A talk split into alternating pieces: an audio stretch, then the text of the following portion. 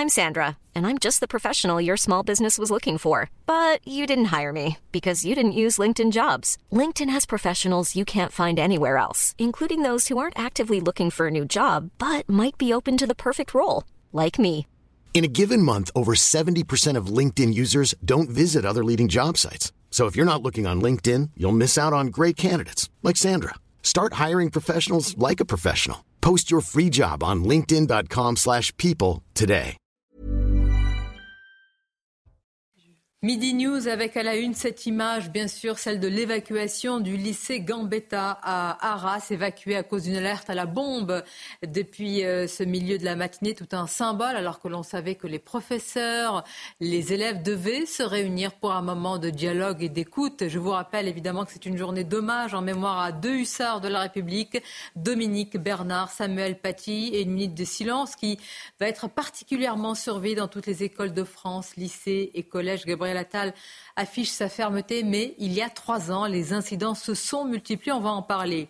Et puis cette question, pourquoi cette impuissance face à l'expulsion des étrangers dangereux? A-t-on failli nos lois? Les associations de défense des migrants entravent-elles et empêchent-elles d'être lucides sur notre sol? Sur la ligne de front près de Gaza, nos reporters nous racontent les préparatifs de l'offensive terrestre et de plus en plus de pays appellent Israël à la mesure, à la retenue, au respect du droit international. Enfin, Karim Benzema adresse ses prières aux civils palestiniens, aux Gazaouis. Il en a bien sûr le droit, il a raison, mais il ne dit pas un mot, pas un seul, rien sur les civils israéliens massacrés. Voilà pour le programme. Nous resterons évidemment tout au long de cette édition sur ce qui se passe, en particulier au lycée Gambetta, avec vous. Bonjour Mickaël pour le journal. Sonia, bonjour à tous. Israël et le Hamas démentent un cessez-le-feu alors que l'armée israélienne se prépare toujours à entrer dans Gaza. Bonjour Stéphanie Rouquier, vous êtes actuellement à Netivot avec euh, Charles Baget. Comment vivent les habitants proches euh, de la bande de Gaza euh, à quelques heures du début de cette grande opération? Bien écoutez, après une nuit euh, d'accalmie, euh, le Hamas a repris les tirs de roquettes en destination du territoire israélien et selon nos informations, la, totalité de ces roquettes ont été interceptées par le dôme de fer.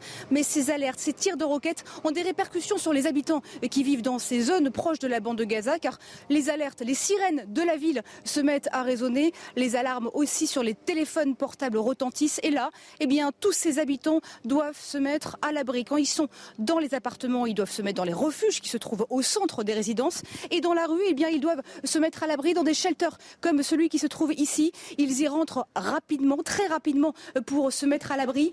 Ils y restent à peu près 10 minutes. Au bout de 10 minutes, avant la fin de, à la fin de l'alarme, ils peuvent ressortir et reprendre une vie normale. Mais il faut savoir qu'il y a une décision qui est tombée euh, ce matin. Tous les habitants, toutes les villes qui se trouvent à moins de 2 km de la bande de Gaza, eh bien, ces habitants doivent, eux, tous évacuer. C'est une décision nationale Merci beaucoup Stéphanie Rouquier merci à Charles Bagé qui vous accompagne en direct de Netivot. Nouveau bilan concernant les otages israéliens détenus par le Hamas. Israël affirme que 199 de leurs citoyens ont été capturés. Les efforts concernant les otages sont une priorité nationale, a déclaré un porte-parole militaire lors d'un point presse, ajoutant que l'armée et Israël travaillent toujours, euh, travaillent jour et nuit pour les faire libérer.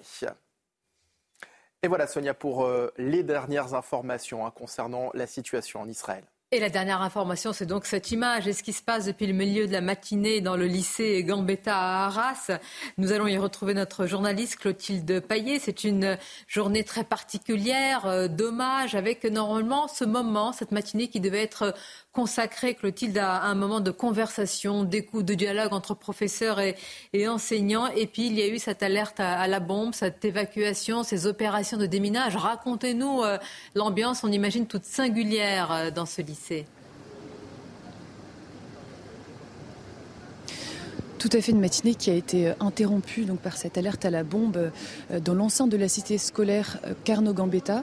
Rapidement, les pompiers et la protection civile sont arrivés sur place, en plus des policiers et des militaires qui étaient déjà présents. Ils ont fait évacuer toutes les personnes, d'une part les professeurs qui s'étaient rassemblés ce matin pour un temps de partage, mais aussi des élèves qui résident dans l'internat de la cité. Tout le monde a été déplacé en sécurité sur le parking, mais actuellement ils sont en train de leur demander de regagner euh, la cité scolaire. Je pense que le problème a été résolu, tant mieux. Xavier Bertrand s'est également rendu sur place. nous l'avons vu discuter avec des forces de l'ordre, sûrement pour faire un point sur la situation. Nous attendons toujours la minute de silence qui aura lieu à 14h cet après-midi. Merci à vous, euh, Clotilde. Je vous présente nos invités autour de cette table. Les grands reporters au Figaro, Eugénie Bastier, bonjour à vous. Bonjour. Auteur du livre La, dictature des ressentis aux éditions Plomb. Arthur de Vatrigan nous accompagne. Bonjour et bienvenue. Directeur de la rédaction de L'Incorrect. Sophie Audugé est également présente pour Midi News. Bonjour à vous, Sophie.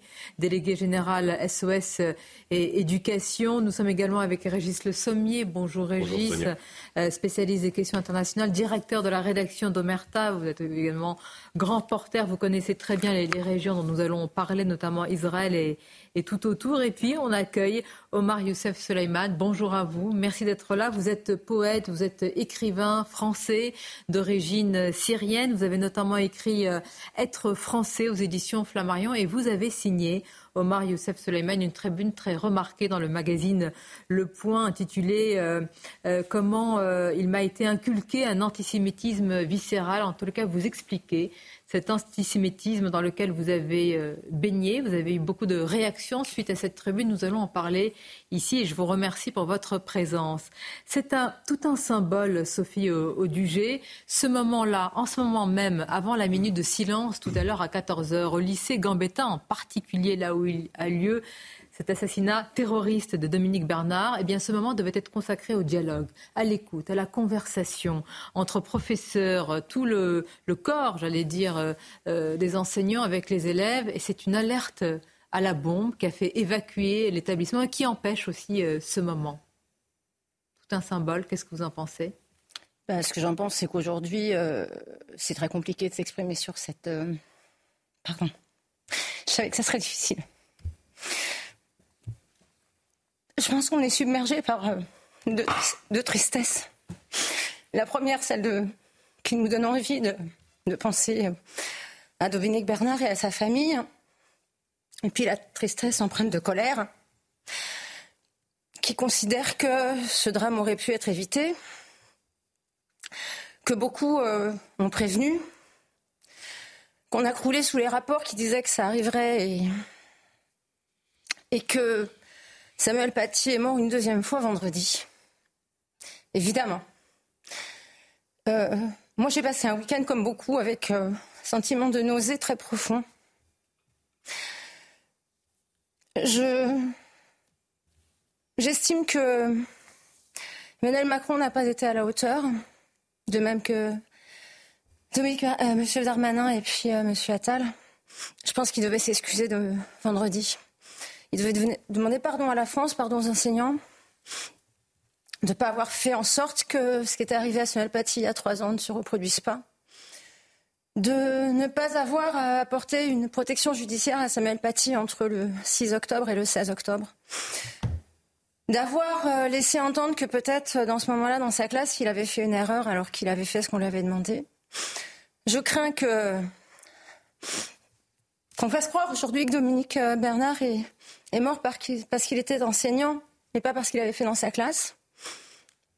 Ce qui serait un troisième assassinat de Samuel Paty. J'ai peur aujourd'hui que les enseignants, les syndicats d'enseignants, les politiques ne prennent pas la mesure de ce qui se passe.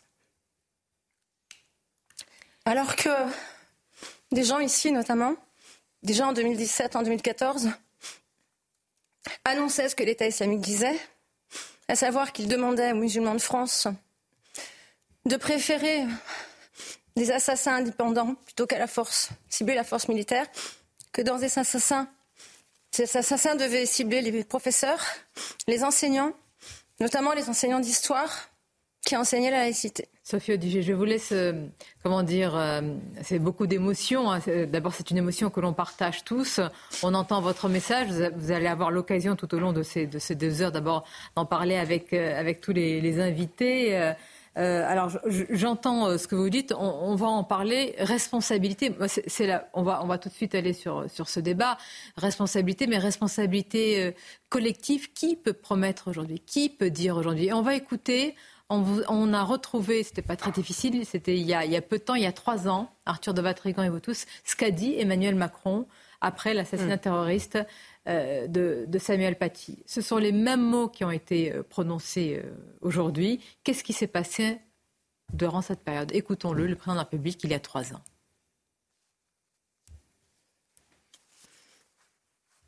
J'ai vu des enseignants. Ce soir, je n'aurai pas de mots pour évoquer la lutte contre l'islamisme politique radical qui mène jusqu'au terrorisme.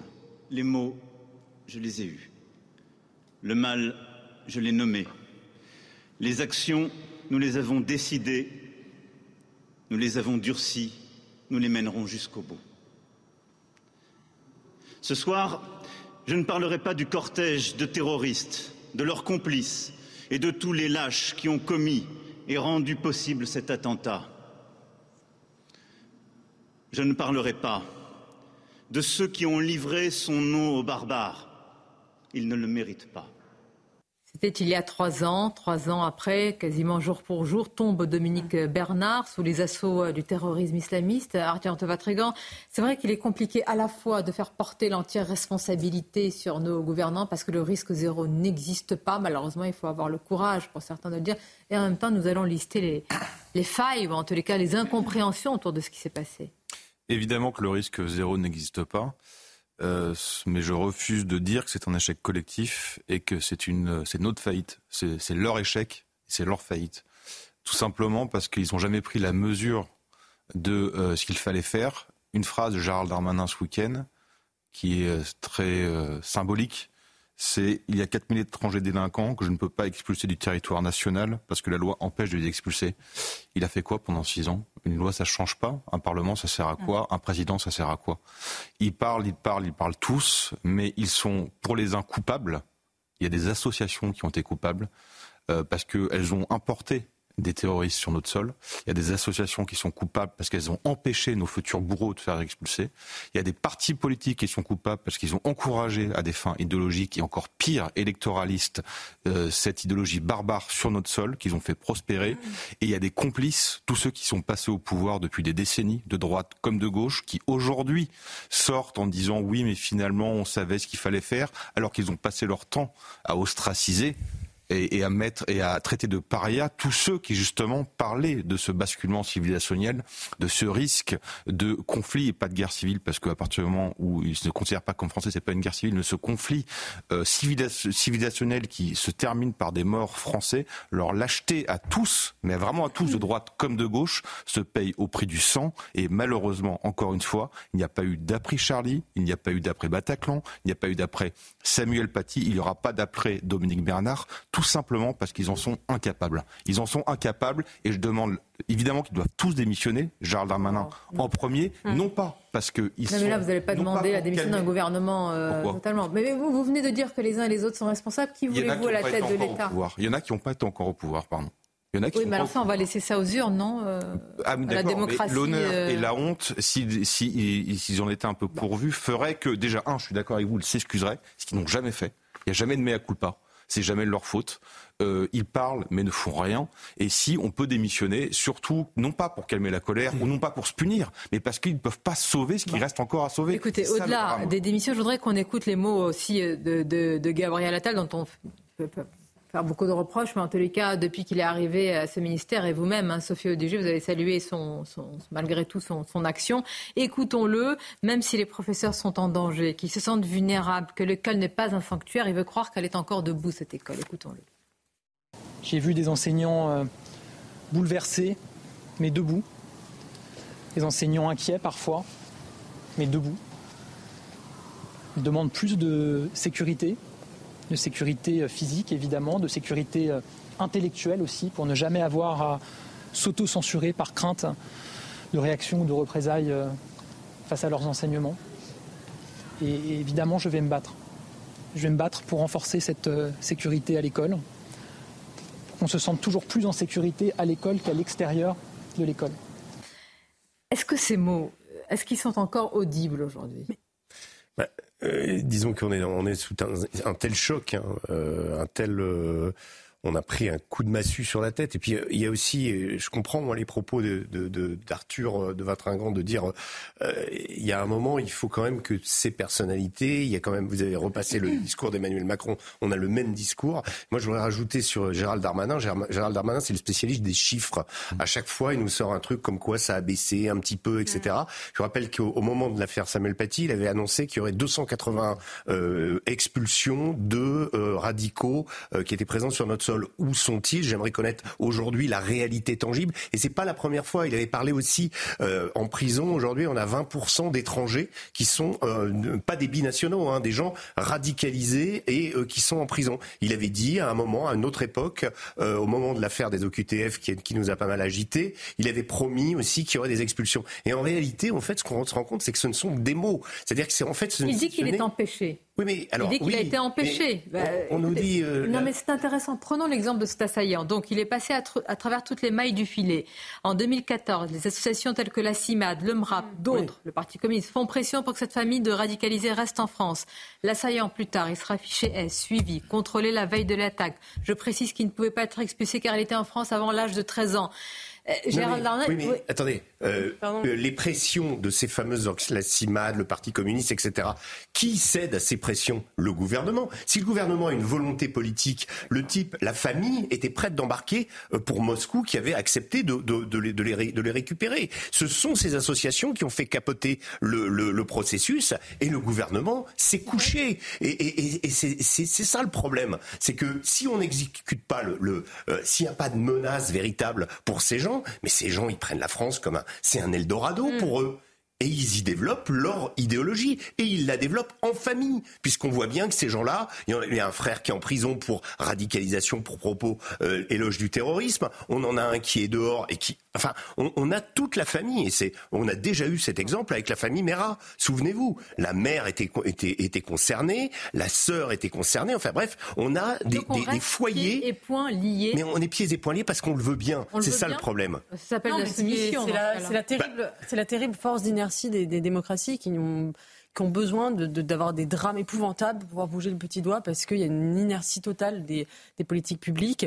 Et euh, là, effectivement, il y a une occasion pour Gérard Darmanin de démontrer que ce n'est pas que des paroles et des actes. C'est la loi immigration euh, qui arrive en novembre. Là, il aura l'occasion de démontrer que ces discours n'étaient pas des vains discours. Une loi qui a été décalée, je ne sais combien de fois. Pour le hein. moment, la loi immigration, euh, je ne suis même pas sûr que, en l'état, parce que lui, il dit qu'en l'état, elle aurait permis l'expulsion effectivement des fichiers.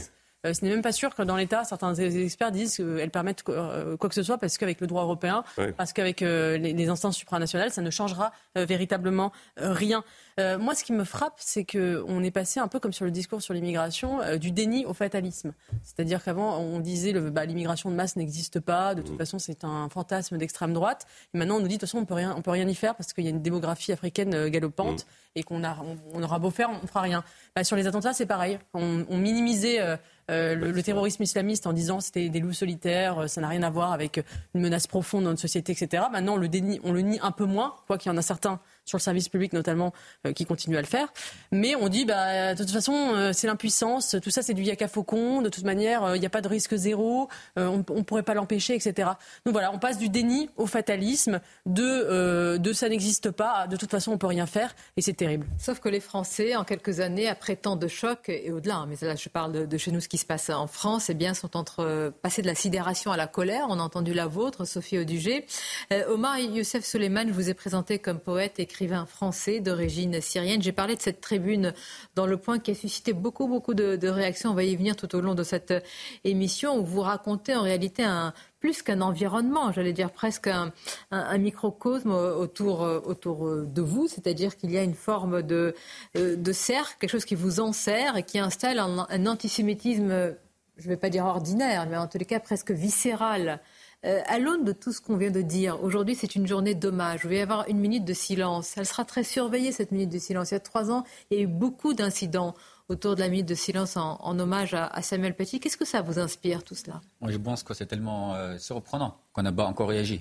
On doit attendre combien de drames pour réagir face euh, aux, islamistes, face aux terroristes. Vous savez, si on était en dehors, par exemple, si ce drame assassiné un prof, si cela est arrivé en Syrie, au Liban, en Égypte, tout de suite, on sera l'assassin ou le, terroriste sera expulsé. Oui, depuis des années. Je pense que, comme vous avez dit, par rapport Je pense qu'on est en pays en, en, démocratie, mais on souffre. C'est une démocratie qui souffre. Et les autres, il faut savoir très bien que les islamistes, ils profitent de cette situation. Ils savent très bien qu'ils sont en sécurité ici en France. Cet attentat pourrait jamais être produit en Égypte, par exemple, ou en Syrie, parce qu'ils savent que la punition est très ferme et très, très grave. Il faut savoir aussi que les islamistes, en assassin, quand ils attaquent un prof, un enseignant euh, de la République française, c'était pour euh, toucher le cœur, ou blesser le cœur de la France et euh, la laïcité et la République française. Oh, leur cible générale, je pense, enfin, c'est de faire une guerre civile en France. On doit être très vigilant vis-à-vis de ces types. Ils sont intelligents, ils sont pas fous. Parce qu'il me choque beaucoup, quoi, dans le média, on les traite souvent comme c'est un type fou qui a fait l'attentat. C'est pas du tout le cas. Et encore une fois, je ne sais pas combien de temps, combien de drames on doit attendre pour, euh, pour réagir, faire un moment. Ce qui est tellement choquant, c'est que la majorité de ces, de ces assassins, de ces terroristes, sont déjà fichés S. Mais pourquoi ils sont libres? Est-ce que ça Franchement, je ne comprends pas? Fiché S, ben, c'est le débat, euh, c'est pas moi qui le dis. Pourquoi hein, ils sont pas surveillés Pourquoi on attend lorsqu'ils font cet, attentat? Pourquoi? Je peux, je peux rajouter quelque chose à propos des fiches S. Je, on je entend... que Gérald Darmanin a dit qu'à l'heure actuelle, il n'y a pas de faille. Hein. Oui, il n'y a pas de faille, mais qui ne peut pas les expulser. C'est ce qu'il nous a dit et qu'il y en a 4000. Mais il a raison. Euh, la, loi, la, loi, la, loi, la loi, D'ailleurs, on nous explique à longueur de temps que le fichier, la fichier F, tous ces fichiers-là sont des outils simplement pour les services de renseignement et qui ne permettent pas en soi d'expulser des gens. Pourquoi?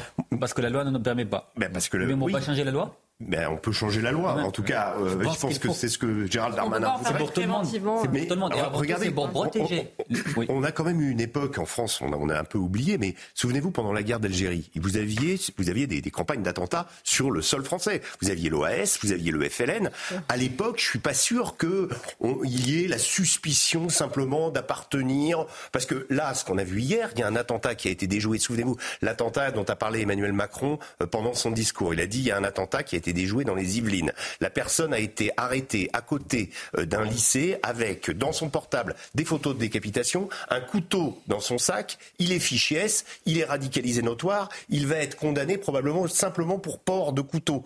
Je ne suis pas sûr qu'à ces époques dont je vous parle, l'OAS, le FLN, on, prenait des gants euh, pour euh, finalement, il y avait la menace publique, il y avait un, un, risque de guerre civile et de déstabilisation de la France. Donc je pense que les autorités gaullistes à l'époque agissait et de façon assez musclée. Aujourd'hui, on ne le fait pas. C'est ça le problème. On va en parler. Regardez, ce sont les images en direct qui nous viennent du lycée Gambetta à Arras. L'alerte à la bombe a été euh, levée, le doute a été euh, levé, pas d'explosifs, euh, fort heureusement, n'ont été retrouvés. On va voir comment donc maintenant l'hommage va pouvoir se décliner dans ce lycée en particulier et évidemment dans tous les collèges de France. Je le rappelle, journée d'hommage. Enfin, il faut, même nous, pour, certains mots, on a une forme de sidération. Deux professeurs, aujourd'hui deux euh, hussards de la République, Dominique Bernard et Samuel Paty, quasiment jour pour jour à trois ans d'intervalle. On va continuer à en parler avec vous tous. À tout de suite, une courte pause et on se retrouve. Il est midi 30. Merci d'être avec nous dans Midi News. Levée de doute autour du lycée Gambetta à Arras après l'alerte à la bombe et l'évacuation de l'établissement. On va continuer à en parler. Parler aussi de ce constat d'impuissance. Est-ce qu'il y a une forme de non-assistance à, à, personnel, euh, à enseignants et à professeurs en danger de la part de l'État? Et tout d'abord, les titres avec vous, Michael. Il n'y a ni cessez-le-feu ni entrée d'aide humanitaire dans Gaza. Déclaration du bureau du Premier ministre israélien Benjamin Netanyahou dans un communiqué ce matin. De son côté, le Hamas nie également l'entrée en vigueur d'un éventuel cessez-le-feu entre les deux camps. Le bilan ne cesse de s'alourdir au Proche-Orient. Plus de 1400 personnes ont été tuées en Israël selon l'État hébreu, en majorité des civils. 2670 Palestiniens sont également morts à Gaza selon les autorités locales. Pour Joe Biden, l'occupation de Gaza par Israël serait une grave erreur. Interrogé hier sur la chaîne CBS, le président américain a ajouté que le Hamas ne représente pas tout le peuple palestinien tout en assurant qu'éliminer les extrémistes est une mesure nécessaire. A-t-on les moyens de protéger les professeurs en France? A-t-on les moyens de protéger les Français juifs? A-t-on les moyens de faire en sorte que les enseignants ne s'autocensurent pas? A-t-on les moyens aussi de savoir que pas un euro ne va dans la poche du euh, Hamas pour financer leurs attaques terroristes? A-t-on a les moyens? Et la, liste est, infinie. Malheureusement, euh, en posant la question, on a une partie de la réponse. Et a-t-on les moyens d'avoir aussi sur notre sol certaines associations qui ont maintenu la famille de l'assassin de Dominique Bernard sur notre sol? Regardez ce sujet édifiant de Sandra Thiambo qui s'arrête sur ces associations dont le MRAP, qui à l'époque ont fait pression sur des politiques et sur des élus. Regardez. Le mouvement contre le racisme et pour l'amitié entre les peuples est une association française non gouvernementale. Créée en 1949, elle est née d'une alliance entre d'anciens résistants et déportés. Agréée comme association nationale d'éducation populaire, le MRAP est doté du statut consultatif auprès de l'ONU. Il est également membre de la Commission nationale consultative des droits de l'homme. Composé essentiellement de comités locaux, son action s'exerce en partie en faveur des immigrés, de Français d'origine étrangère ou encore d'homosexuels. Selon les statuts du MRAP, les recettes annuelles de l'association nationale se composent en partie des ressources créées à titre exceptionnel, des cotisations et souscriptions de ses membres, des subventions de l'État, des régions, des départements, des communes et des établissements publics, ou encore du produit des rétributions perçues pour services rendus. Tant qu'on aura des associations comme celle-là, Eugénie Bastier, tant qu'elles pourront faire parfois la loi et la pression sur des élus de la République, est-ce qu'on a, euh, est qu'on a les moyens de se protéger? Bah, J'entendais d'ailleurs Emmanuel Macron, enfin je voyais Emmanuel Macron rendre hommage notamment euh, ce week-end à, vous savez, à, la Grande Marche des Beurs et à SOS Racisme, parce que c'était l'anniversaire. Pourquoi pas faire euh, hommage à cette, à cette, marche? Mais quand on sait que ces associations, notamment SOS Racisme et ses dérivés que sont le MRAP, ont aujourd'hui une action euh, en effet mortifères pour notre République parce qu'elles empêchent par euh, elles font entrave à la sécurité publique avec une vision euh, dérivée de l'antiracisme qui consiste non pas à lutter efficacement contre le racisme mais à protéger des délinquants ou des terroristes en puissance. Et ça, effectivement, c'est ça. Je, ils ont une responsabilité ces associations. Et je voudrais dire un mot aussi peut-être sur les syndicats enseignants parce que moi j'ai un immense respect pour les professeurs. Je pense qu'aujourd'hui être professeur en France c'est c'est une mission, c'est une vocation et j'admire vraiment les professeurs. Mais certains syndicats enseignants, ils ont aussi une responsabilité. Moi, quand je vois que ces syndicats enseignants avaient, appelé à la grève et au droit de retrait pour le Covid parce qu'ils estimaient que les professeurs n'étaient pas assez en sécurité dans les écoles, mais qu'aujourd'hui, on les, entend, les entend pas appeler à la grève, par exemple, quand euh, il y a des professeurs qui sont menacés physiquement et qui de disparition, tués par leurs propres élèves. Il y a quand même peut-être aussi un défaut de, vigilance, en tout cas de, prise en compte du problème. Et je pense que Madame pourra euh, témoigner d'un autre son de cloche sur ce sujet, évidemment. Mais je voilà, je, pense que. Mais la liste des. On les entendre plus fortement. Vous avez la liste. Je ne sais pas si c'est des complicités, mais des lâchetés, des renoncements. Elle est, elle est malheureusement quasiment infinie dans notre pays. Sophie Audigier, on a entendu votre émotion en prenant la parole tout à l'heure en début de cette euh, émission. Moi, je vais vous dire ma crainte très, parce que nous avons des professeurs extrêmement courageux, mais un moment, quand la menace va continuer, elle est aussi prégnante. Moi, je me demande si certains ne vont pas dire, écoutez, il y a une clause, on va, est-ce qu'on peut de retrait? Parce que notre notre intégrité physique n'est plus enfin, on n'est pas protégé et je ne vois pas pourquoi des professeurs, je, l'espère et je leur remercie d'aller enseigner et d'être là pour nos enfants, mais je me demande si au péril de leur vie, certains vont dire on ne peut plus, on peut plus tout simplement. Alors bon, déjà, il y en a beaucoup qui l'ont fait, il y, a beaucoup, il y en a beaucoup qui ont démissionné, hein, évidemment, mm. euh, quand euh, certains n'ont pas carrément été exfiltrés euh, par les services départementaux de la protection parce qu'ils avaient tenu des propos sur des enseignements qu'on leur demandait de faire, que ce soit sur la reproduction ou des choses comme ça, ils ont été, je dirais, menacés.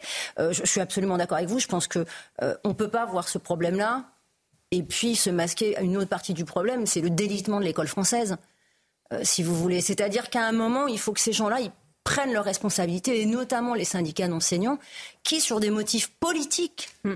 ont pris des positions qui, aujourd'hui, ont fait que ces personnes-là euh, et ces discussions-là ont lieu dans l'école. Quand Samuel Paty a été assassiné, dans les dix jours qui ont précédé son, assassinat, une partie non négligeable hein, de son équipe euh, ne l'a pas soutenu. Non négligeable.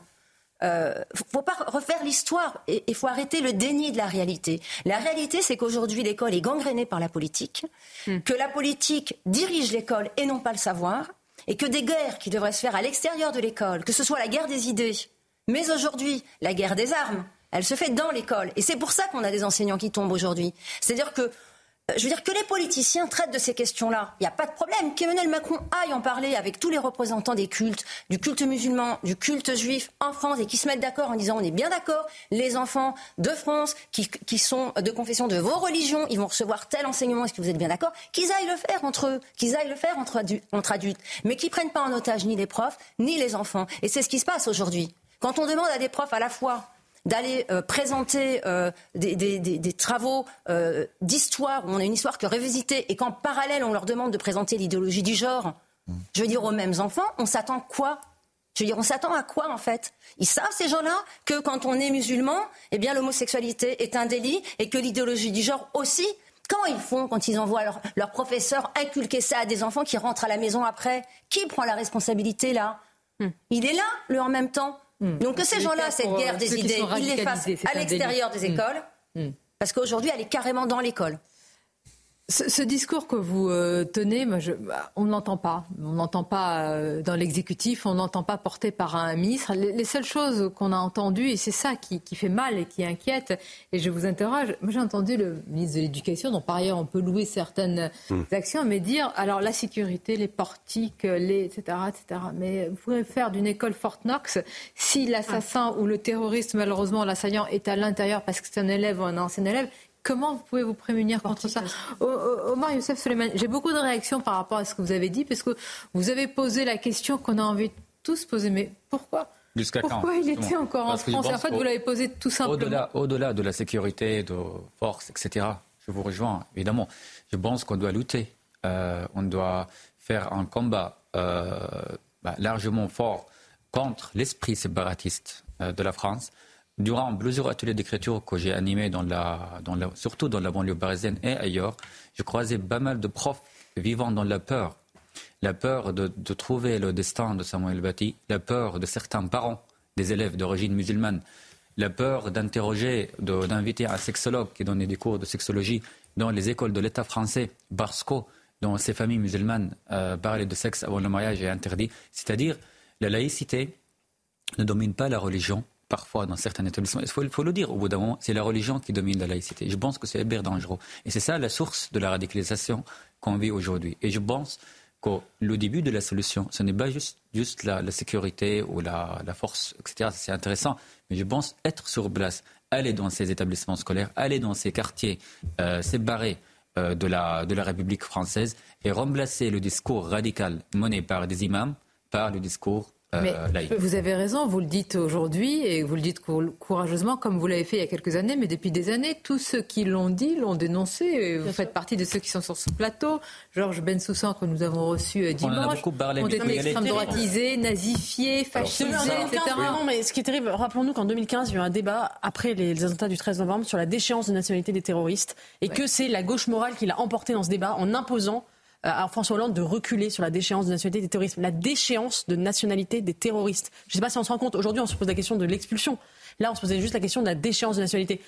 C'est vous montrer la puissance du déni. Aujourd'hui, je pense que si euh, Emmanuel Macron proposait la déchéance de nationalité des terroristes, tout le monde la voterait et tout le monde serait d'accord. On dirait que ça ne servira pas à grand chose, mais on ça ne servira pas à grand chose, mais ça serait voté. Évidemment. Ça veut dire il faut, il faut, des, il faut des, des ruisseaux de sang pour qu'on change d'avis dans ce pays euh, sur ces sujets et qu'on arrête de diaboliser certaines positions. Mais c'est quoi Mais c'est la puissance de quoi De l'emprise d'un système, d'une idéologie, du gauchisme culturel, de tout qui a gangréné un système politique et médiatique qui a empêché pendant des années, même la droite, si je dis même la droite, c'est-à-dire ceux qui aujourd'hui ont le discours les plus fermes, ont eu la main qui tremble quand ils étaient au pouvoir. Oui, bien sûr. Et puis même la question sur l'expulsion de, de, mineurs étant arrivée, euh, à, ça, ça a été pris euh, sous Sarkozy. Hein. C'est pas euh, donc uniquement la gauche qui est responsable. Non, je crois que le corps éducatif, alors pas tous, mais est quand même gangréné par, alors par une idéologie de gauche, on va dire, mais qui continue bec et ongle à percevoir, à ne pas percevoir le danger. Par exemple, prenons, prenons cette, euh, famille d'origine ingouche euh, qu'on sait radicalisée, qui a demandé plusieurs fois, qui a demandé auprès de l'OPRA une, une naturalisation. La, naturalisation ensuite était, est passée en appel. À chaque fois, elle a été refusée. Et finalement, on continue à considérer, on a des vieilles matrices. C'est-à-dire qu'on considère que ces gens-là ont été expulsés de Russie parce qu'ils étaient menacés, et ils l'étaient peut-être à l'époque, à cause des guerres de Tchétchénie ou de, de, ce qui s'en est passé. Et on continue à voir dans, et c'est la même chose avec la Cour européenne des droits de l'homme, qui bloque systématiquement parce que ça a été fait dans, à une autre époque, à une époque où on avait une, vocation d'accueillir, on avait une vocation, la France c'était la patrie des droits de l'homme, etc., etc. Aujourd'hui, ces, ces gens-là restent euh, hermétiques à l'évolution de la société, à la radicalisation du monde. On a l'impression que cette, euh, ces 40 ans de djihadisme, parce que c'est pas, euh, ça date pas d'hier, c'est 40 ans de djihadisme. Hein. ça commence, on va dire, avec euh, l'affaire de, de, de, la mosquée en Arabie Saoudite. C'est surtout ensuite l'invasion russe de l'Afghanistan. C'est là où il y a vraiment une internationale djihadiste qui se crée. Et ça, ça, remonte, ça remonte au début des années 80. Donc, même plus, plus de 40 ans. Donc, ce qu'on se rend compte, c'est que finalement, par rapport à ça, on n'a pas évolué et quand arrive, et la question des migrants est criante aussi à ce niveau-là, c'est on ne voit euh, dans la personne qui arrive chez nous qu'une victime qui cherche à être abritée, qui cherche à vivre et euh, qui est forcément fatalement innocente. Et en réalité, ce n'est pas du tout le cas. Et c'est comme ça que euh, les terroristes en profitent. Hein. Je veux dire, les théoriciens Al-Souri, toutes les, les, théoriciens de l'État islamique l'ont dit. L'Europe, l'Europe était qualifiée de ventre mou. Ils disaient attaquer l'Europe parce que il n'aurait pas de prise. N'allez pas vous attaquer aux États-Unis, c'est trop compliqué. Attaquez-vous à l'Europe. Sont très clairs depuis plus que 100 ans, depuis la chute de l'Empire ottoman, c'est refaire le, le, calife, le califat islamiste, y compris en Europe. Euh, être euh, attaquer l'Europe, faire l'État islamique ici. Ils sont très clairs, ils le disent, mais non, malheureusement, on n'est pas encore, je pense, à la hauteur à comprendre leur idéologie très dangereuse. Et je pense qu'il faut, c'est le moment de réagir simplement. Euh, on s'arrêtera sur votre tribune tout à l'heure dans le magazine euh, du Point. Je voudrais qu'on fasse un point maintenant sur eh bien l'enquête. L'enquête avec vous, Sandra Buisson, notre spécialiste police-justice, avec plusieurs, on va dire plus d'une dizaine de, de gardes à vue. Alors, pour quel résultat d'étape, Sandra? Alors pour l'instant, donc ces gardes à vue sont encore en cours. Deux avaient été levés assez rapidement. C'était les deux individus de nationalité biélorusse qui avaient été euh, vu en compagnie euh, du suspect la veille de l'attentat. C'était au moment du contrôle par les agents de, la DGSI. Ils ont été euh, relâchés. Il reste parmi euh, la, dizaine de personnes encore en garde à vue, trois personnes qui paraissent encore essentielles à l'enquête et à la détermination de, de, la préparation de cet attentat. Il y a le, le, frère aîné, euh, notamment donc de, du suspect, condamné cette année pour apologie du terrorisme, mais aussi pour association de malfaiteurs terroristes euh, pour le projet d'attentat qui devait viser des, des, policiers près de, près de l'Élysée. le père, lui, de l'individu n'est pas en garde à vue pour la bonne raison qu'il est probablement en Géorgie vous savez qu'il avait été expulsé en, 2018, mais il a une présence euh, assez importante dans cette enquête parce que, euh, selon les premiers éléments, donc on sait qu'il était euh, radicalisé, acquis à l'islam radical depuis 2014, euh, mais surtout il avait une forte influence rigoriste euh, sur ses fils et notamment euh, sur le suspect actuellement aussi en, garde à vue. Et puis la troisième personne qui est intéressante, c'est ce détenu d'une prison dans, l'Allier, lui-même condamné dans une affaire de, de terroriste et qui était en contact avec le suspect les jours précédant l'attaque. Et on sait que cet homme, il a déjà dans le passé, depuis la prison où il est incarcéré, tenté de pousser des individus à commettre des attentats. Donc ça fait partie des questions que les enquêteurs se posent. Est-ce que le frère, le père ou le détenu de l'allié ont poussé le suspect à faire cet attentat, ce qui n'empêchera pas du tout de sa responsabilité à lui? Est-ce qu'il savait ce qu'il allait euh, préparer? Est-ce qu'il y a eu un rôle euh, dans la commission des faits? On avait parlé aussi ce week-end de euh, l'impact qu'avait pu avoir le conflit israélo-palestinien dans le passage à l'acte, dans le déclenchement du passage à l'acte. Une source proche du dossier m'a expliqué hier que c'était il en a parlé effectivement le suspect les jours précédents, mais ce n'était pas son dossier. Euh, donc il faut vraiment rester prudent sur un éventuel lien entre le conflit israélo-palestinien et la décision de, passer à l'acte. Je vous vois tous. Euh, Alors là, ce sont des, des éléments. Gérald Darmanin, il, a fait le lien. Il l'a évoqué. Non, il a dit sans doute. Oui, mais il, aurait pu nous en parler. c'est un politique. On vous parle de, oui, ce qui se passe au niveau policier. Censé être le, mieux informé de France. Oui, mais Emmanuel Macron a aussi parlé d'une tentative d'attentat déjoué sur l'IME, vous savez, et au final, c'était pas du hmm. tout un attentat. en tous les cas, voilà ce que nous savons à l'heure actuelle. Je vous remercie, Sandra. Je voudrais qu'on évoque aussi une prise de réaction. On a beaucoup dit que les, comment on dit, les, les, les, les stars, les people entre guillemets, les footballeurs, etc., ne réagissent pas. Eh bien, parfois, ils réagissent et cela entraîne un flot justement de, réactions, voire de surréactions. Regardez la réaction sur les réseaux sociaux de Karim Benzema. On va la voir euh, s'afficher. Karim Benzema, qui est maintenant en Arabie euh, saoudite. Toutes nos prières pour les habitants de Gaza, victimes une fois de plus de ces bombardements injures qui n'épargnent ni femmes ni enfants. Alors, ce qui est intéressant, évidemment, c'est ce qu'il ne dit pas. C'est la réaction qu'il n'a pas eue il y a quelques jours pour dénoncer aussi les massacres des civils israéliens. Pas un mot, pas un seul, pas un seul mot. Écoutons la réaction, et vous allez me dire ce que vous en pensez ce matin lors de la grande interview de Nadine Morano à ce sujet.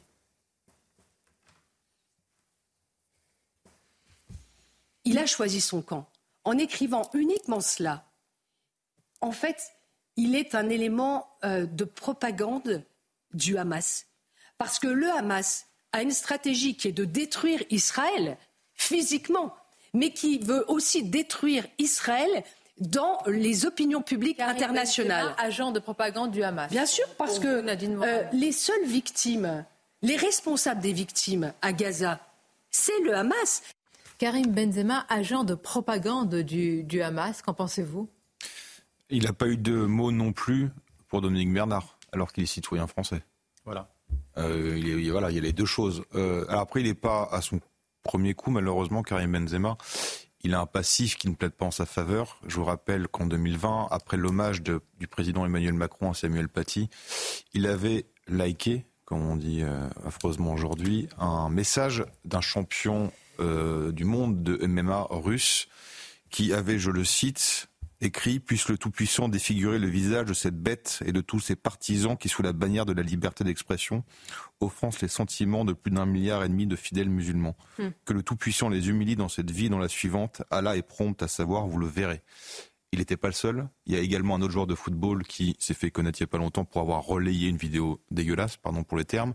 Attal de Nice qui avait également liké ça et d'autres joueurs de l'équipe de France également. Euh, c'est Nice qui a fini par s'excuser après la polémique. Je me dis, est-ce qu'il suffit de s'excuser d'avoir relayé la vidéo d'un prédicateur palestinien appelant quand même à la violence contre Le foot est communautarisé. De toute, euh, Le football est communautarisé. Il n'y a pas un seul joueur de football qui a euh, condamné l'attaque du Hamas euh, contre Israël. Euh, il n'y a pas eu un mot, par un message. Non, si, Didier Deschamps, le sélectionneur.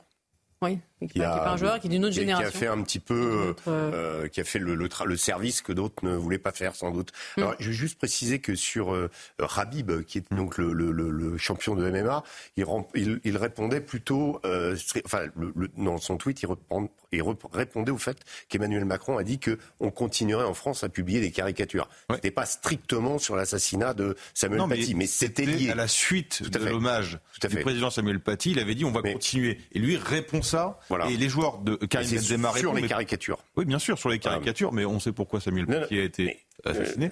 Euh, et aussi, euh, il y a d'autres joueurs de l'équipe de France qui, à l'époque, avaient laqué, et d'autres sportifs également. On sait que le foot est communautarisé. Malheureusement, même des rapports du Sénat disent qu'il est islamisé. Il y a beaucoup de témoignages de clubs amateurs et professionnels qui l'affirment. Euh, Karim Benzema a une grande communauté. Alors là, aujourd'hui, il est parti vivre en Arabie Saoudite en expliquant lui-même que là-bas, il est dans le vrai. Très bien pour lui. Au moins, il, a, il est cohérent comparé à d'autres Français qui vivent mm. encore sur le sol français.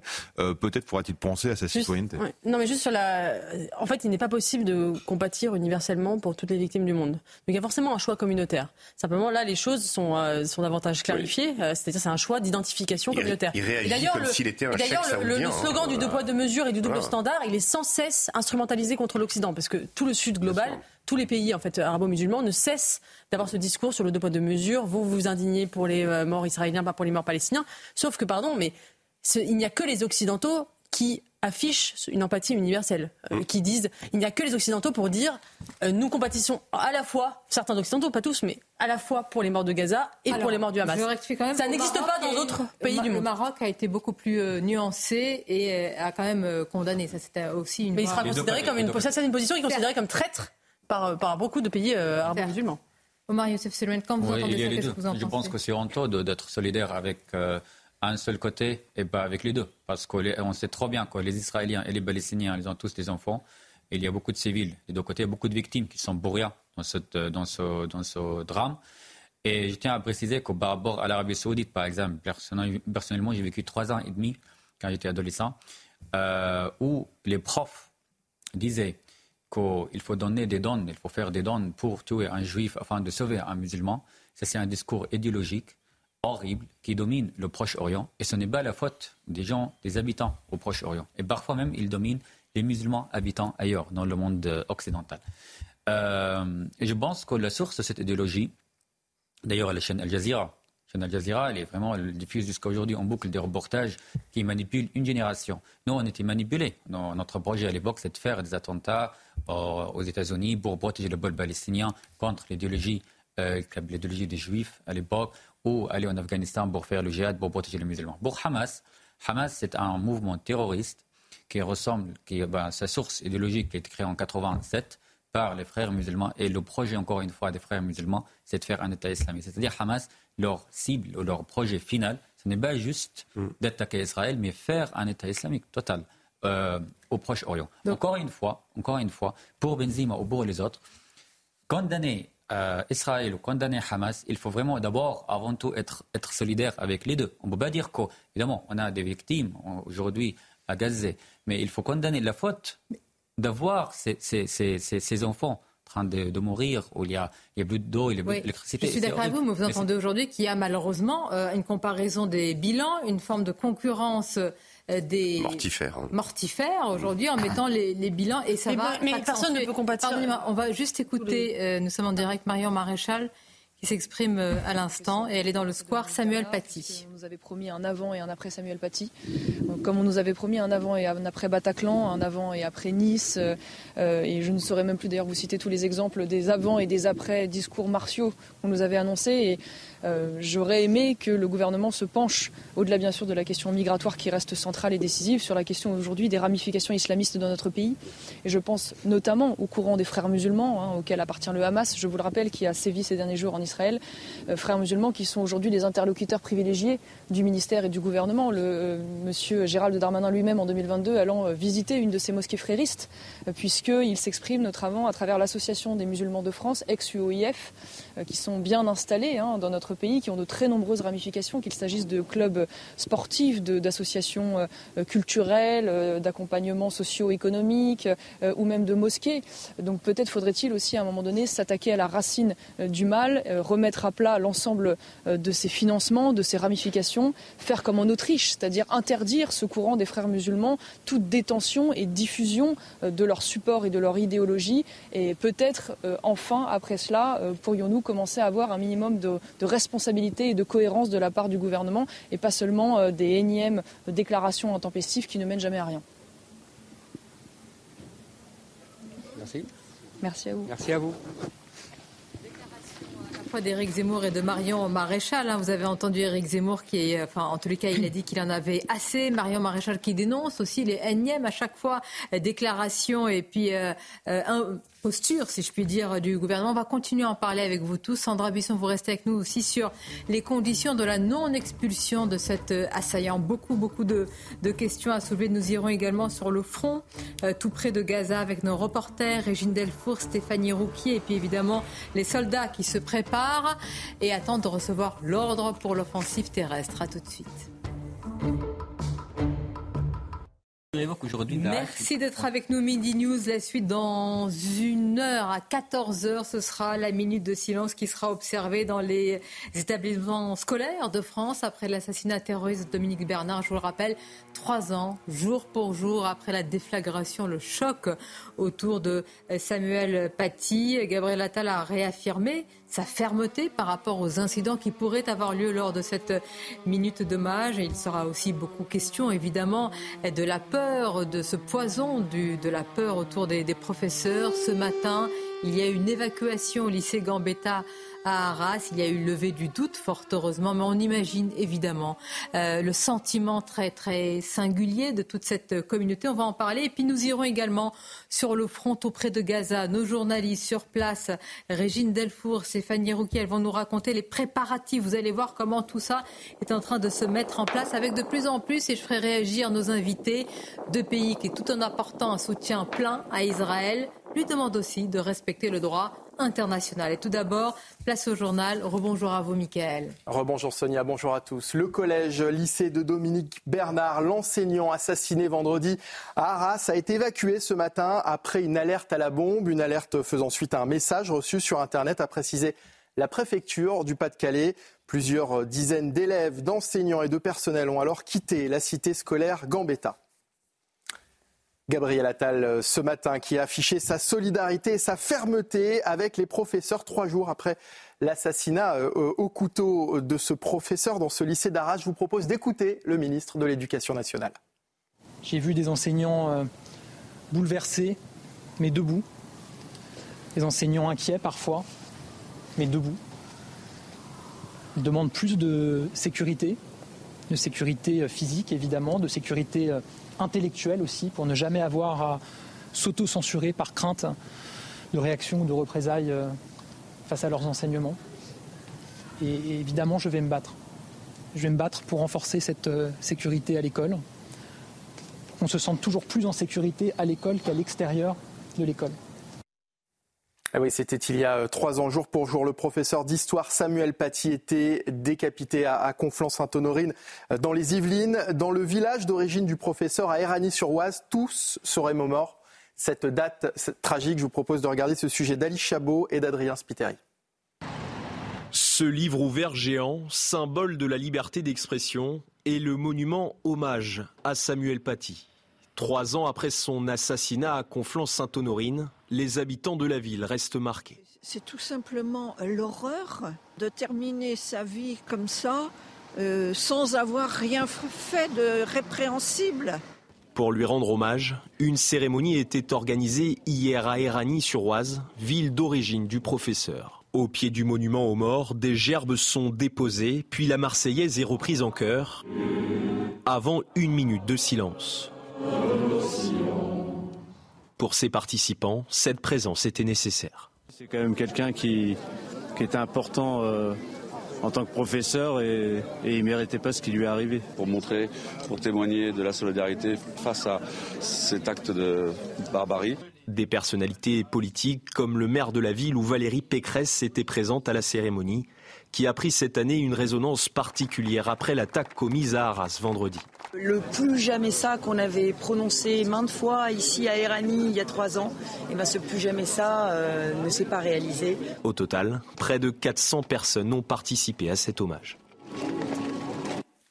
Et voilà, Sonia, c'est la fin de ce journal. La suite des débats à présent. Et Midi News qui continue bien sûr avec vos invités. Et avec une journée d'hommage à deux hussards de la République, Dominique Bernard et Samuel euh, Paty. Nous étions tout à l'heure, euh, et nous le saurons dans quelques instants, au lycée Gambetta Arras, où il y a eu ce matin une alerte à la bombe. Le doute a été levé.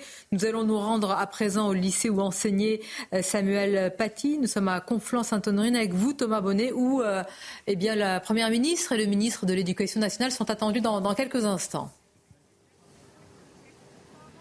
Oui, Elisabeth Borne et Gabriel Attal qui sont donc attendus ici à Conflans-Sainte-Honorine, au collège du Bois d'Aune pour euh, cet hommage. Matignon indique que ce sera l'occasion pour la Première ministre de rappeler que les valeurs de la République doivent être protégées et que l'école est le meilleur rempart face à l'obscurantisme. Il y aura un temps d'échange avec l'équipe éducative et puis à 14h très précisément, il y aura donc une minute de silence qui sera observée par la Première ministre et le ministre de l'Éducation euh, nationale, un moment de recueillement dans l'ensemble des, établissements scolaires euh, de France. D'ailleurs, à ce sujet, le ministre de l'Éducation nationale indiquait hier qu'il ne tolérera aucune contestation, aucune provocation. Il promet même des sanctions disciplinaires et une saisine du procureur de la République en cas euh, de signalement. Alors vous l'imaginez ici à Conflans-Sainte-Honorine, L'émotion est encore vive. Une parent d'élève me faisait part de son émotion tout à l'heure, de la difficulté aussi de trouver les mots pour expliquer cette situation aux enfants euh, les plus jeunes. Une ville donc toujours euh, touchée par euh, l'émotion. Trois ans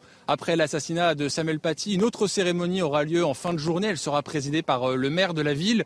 Quant à la possibilité, un temps évoqué, de renommer le collège du Bois d'Aune en collège Samuel Paty. C'est une possibilité qui est maintenant définitivement écartée. En revanche, un square de la commune pourrait prochainement porter le nom de ce prof d'histoire géo qui a été assassiné lors d'un attentat il y a maintenant trois ans.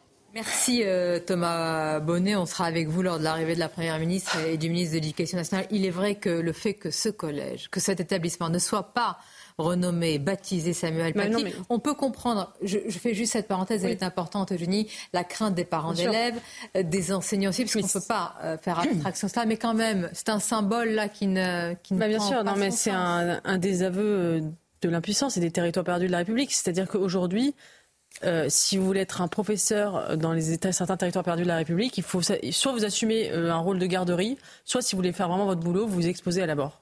C'est ça la vérité. Et euh, vous exposez à la, à la, au harcèlement par certains parents. C'est terrible, mais c'est terrible. Moi, j'ai en avoir parlé avec certains professeurs qui ont enseigné là-bas. La plupart renoncent euh, ceux qui acceptent de continuer, ben, ils renoncent à leur métier de professeur en réalité, parce qu'ils acceptent en fait de faire de l'animation culturelle mm. euh, et de pas vraiment transmettre euh, ce pourquoi ils sont, quelle est leur mission. Et je trouve que c'est absolument terrifiant. On est, il y avait 4 millions de personnes dans la rue pour Charlie Hebdo. On était une sorte de manifestation, il y avait une manifestation géante en France, ça nous a saisi d'émotion. Huit ans après, on est, y a, Peggy disait, il y a pire qu'une âme perverse c'est une âme habituée et on est en train de s'habituer, un peu comme aux États-Unis avec les fusillades massives, mm. on est en train de s'habituer à une forme de, de, peur euh, quotidienne, de, de, massacre au couteau. Et, je, et vraiment, c'est ça qui me terrifie, c'est la manière dont nous nous habituons collectivement à ces renoncements. Euh, je voudrais, on va faire euh, des allers-retours entre ce qui se passe et il y a un lien, en tous les cas, évidemment, avec d'abord ces alertes à la bombe, fausses alertes qui se multiplient. Je rappelle qu'en quelques jours, il y a eu le château de Versailles, il y a eu le musée du Louvre, il y a eu la gare du Nord, il y a eu maintenant ce matin le lycée Gambetta. Et ce qui se passe sur le front en, Israël, je ne perds pas de temps, pardonnez-moi, pour retrouver rapidement nos reporters qui sont parfois dans des situations euh, délicates. Régine Delfour, euh, Régine, vous êtes à, à Sderot. Est-ce qu'on peut dire que c'est une ville fantôme, Régine, là où vous vous trouvez? Oui, Sonia, c'est une ville fantôme puisque euh, la ville a été euh, entièrement évacuée euh, hier. Une grande partie de la population était déjà partie, avait été évacuée les, ces derniers jours. Et mais hier, c'est l'autre partie de la population. On parle d'à peu près de 30 000 personnes parce qu'en fait, Sderot, il faut savoir que depuis le début, il y a eu près de 400 roquettes qui sont tombées sur sur Sderot. À 160, enfin plus de 200 ont été interceptées. Mais ça veut dire qu'il y en a quand même beaucoup qui sont sur. Il y a eu beaucoup de bâtiments détruits et on voulait vous montrer là. Vous voyez euh, devant euh, sur les images de Thibaut Marcheteau.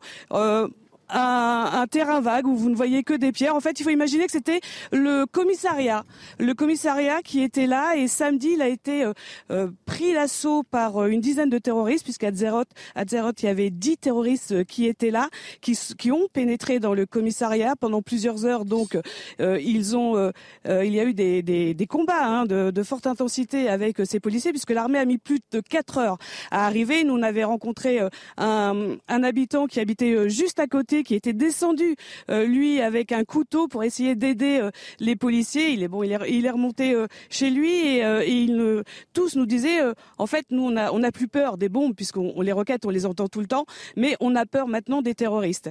Là, on nous avait parlé d'un cessez-le-feu. En fait, il n'y a pas du tout de cessez-le-feu, euh, Sonia. Euh, ça tire en ce moment dans la région. On entend évidemment euh, les coups de feu puisque nous sommes vraiment dans, à même pas une dizaine de kilomètres de la bande de Gaza. Et, c'est la, contre-offensive dont on parle sans arrêt. On ne sait pas évidemment quand est-ce qu'elle va intervenir. On sait que les militaires sont au plus près du pourtour de cette bande de Gaza et que de l'autre côté, évidemment, ils continuent à en lancer des roquettes, ce qui étonne aussi euh, ici euh, les Israéliens de savoir comment ils peuvent encore continuer à lancer des roquettes puisqu'il y a énormément de roquettes qui ont été tirées. Je vous remercie euh, Régine Delfour, notre envoyée euh, spéciale à Sderot. On va continuer à en parler avec vous, Régis Le Semi, avec euh, évidemment tous nos invités. On revient sur l'enquête quand même avec vous, Sandra Bisson. Nous avons parlé de cette dizaine de personnes en, garde à vue. Et puis il y a la question que l'on s'oppose tous et qui est devenue évidemment politique et qui est même polémique sur l'expulsion de cet assaillant. Qu'est-ce qu'on sait aujourd'hui avec les derniers éléments? On sait qu'il y a eu plusieurs euh, tentatives d'expulsion des différents membres de la famille. Donc 2014, vous le savez, euh, cette tentative d'expulsion qui était en bonne voie, c'est-à-dire qu'ils avaient été interpellés, ils avaient été transférés au centre de rétention administrative, mais euh, effectivement, à ce moment-là, le ministère, le cabinet du ministre de l'Intérieur s'est aperçu que ça allait à l'encontre de la circulaire Valls et que donc il n'était pas possible de procéder à, cette expulsion. En 2019, alors on sait qu'en 2018, le père de famille a réussi à être expulsé. C'est qu'actuellement, il est probablement en Géorgie. En 2019, l'assaillant lui-même euh, devient majeur, donc il peut demander l'asile. Mmh. L'OFPRA le lui refuse une première fois et son recours devant la Cour nationale du droit d'asile est rejeté également en 2022. Il n'aurait pas pu être expulsé à ce moment-là parce qu'il était euh, avec cette, euh, sous cette protection exceptionnelle du fait qu'il était arrivé en France avant 13 ans. Mmh. Il y a une exception à cette protection absolue si vous représentez un danger pour les intérêts fondamentaux de la nation. Mais à cette époque-là, il n'a pas de casier, il n'est pas connu euh, des renseignements. Donc il ne représentait pas euh, ce euh, danger. Il n'est connu des renseignements que depuis fin juillet cette année, fiché depuis le 2 octobre. Et quand bien même il était fiché au FSPRT, ça ne peut pas justifier en soi seul la levée de cette exception de l'arrivée avant 13 ans. on sait que par exemple, cette année, il était connu seulement de la police pour avoir euh, fait l'objet d'une garde à vue pour des suspicions de violence intrafamiliale, c'est-à-dire qu'il était suspecté d'avoir frappé euh, sa mère. Euh, donc ça, c'est une, infraction de, droit commun et ça ne relevait pas du danger euh, pour la nation.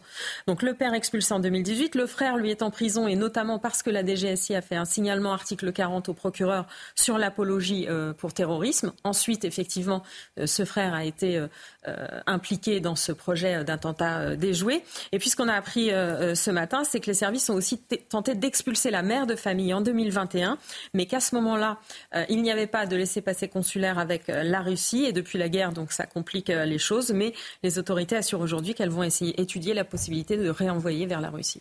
C'est vrai que ce parcours est assez sidérant, euh, toute cette famille. Et quand on entend Régis Sommier ce matin, c'est l'instruction qui a été donnée par Gérald Darmanin au préfet. Et c'est Emmanuel Macron qui dit que l'État doit être impitoyable. Il appelle à, passer au peigne fin ce fameux fichier hein, et à s'intéresser en particulier à ces hommes tchétchènes, etc., qui, qui sont quand même en nombre, en tous les cas, sur notre euh, territoire.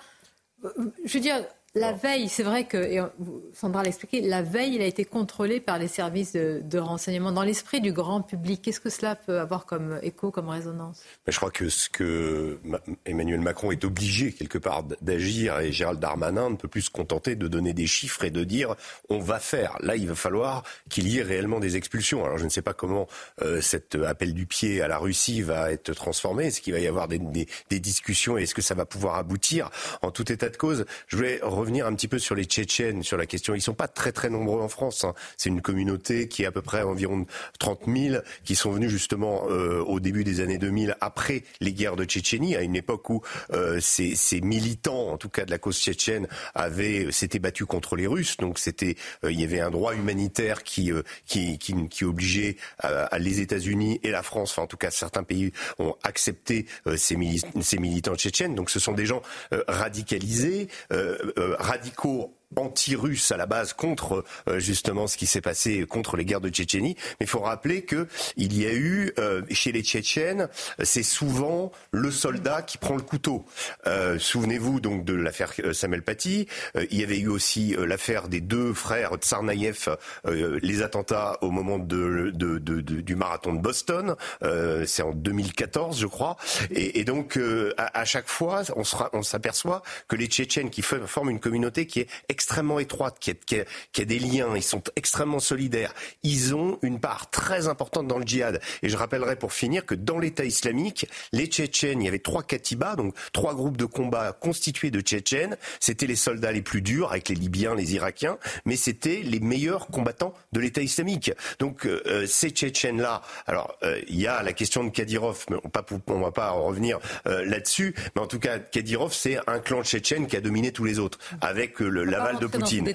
mais, en tout cas, mais attention, la dangerosité, la, dangerosité parce qu'ils résonnent aujourd'hui, ceux qui sont à l'extérieur sont un peu des, des, des, comment, des internationaux du djihad. Voilà. Et ils vont se déplacer et ils vont pouvoir agir. Et la façon dont c'est produit, on l'a oublié, on l'a, on l'a pas rappelé, mais la mort de Samuel Paty, où d'ailleurs il y avait, euh, ce Tchétchène avait, avait, avait quand même été en contact avec un fameux euh, euh, comité de euh, Sheikh Yassine. Donc il y avait déjà le nom du chef, du fondateur du Hamas qui était dans l'histoire. Mais en tout cas, ce Tchétchène n'avait aucun point commun avec, avec Samuel Paty. Il s'agissait simplement de venger le prophète. Omar voilà. Suleiman, oui, allez-y, vous voulez réagir oui, Je voudrais juste dire qu'ils sont tous liés, les djihadistes, soit, soit de Hamas, soit. Il faut savoir aussi dans les années 80, le djihadiste le plus connu au Tchétchène, c'est Khattab, les Saoudiens.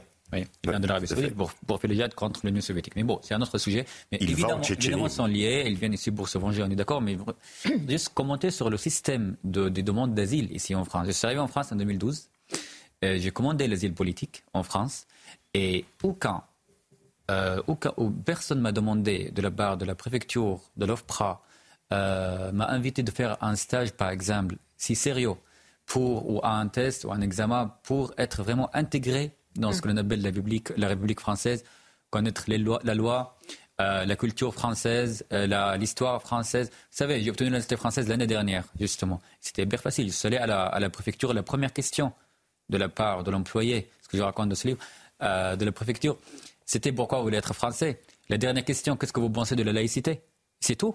La euh, euh, deuxième question, est-ce que donnez-moi trois histoires, euh, trois dates qui vous ont marqué de l'histoire française? C'était des questions tellement simples, pourtant je me suis tellement préparé auparavant.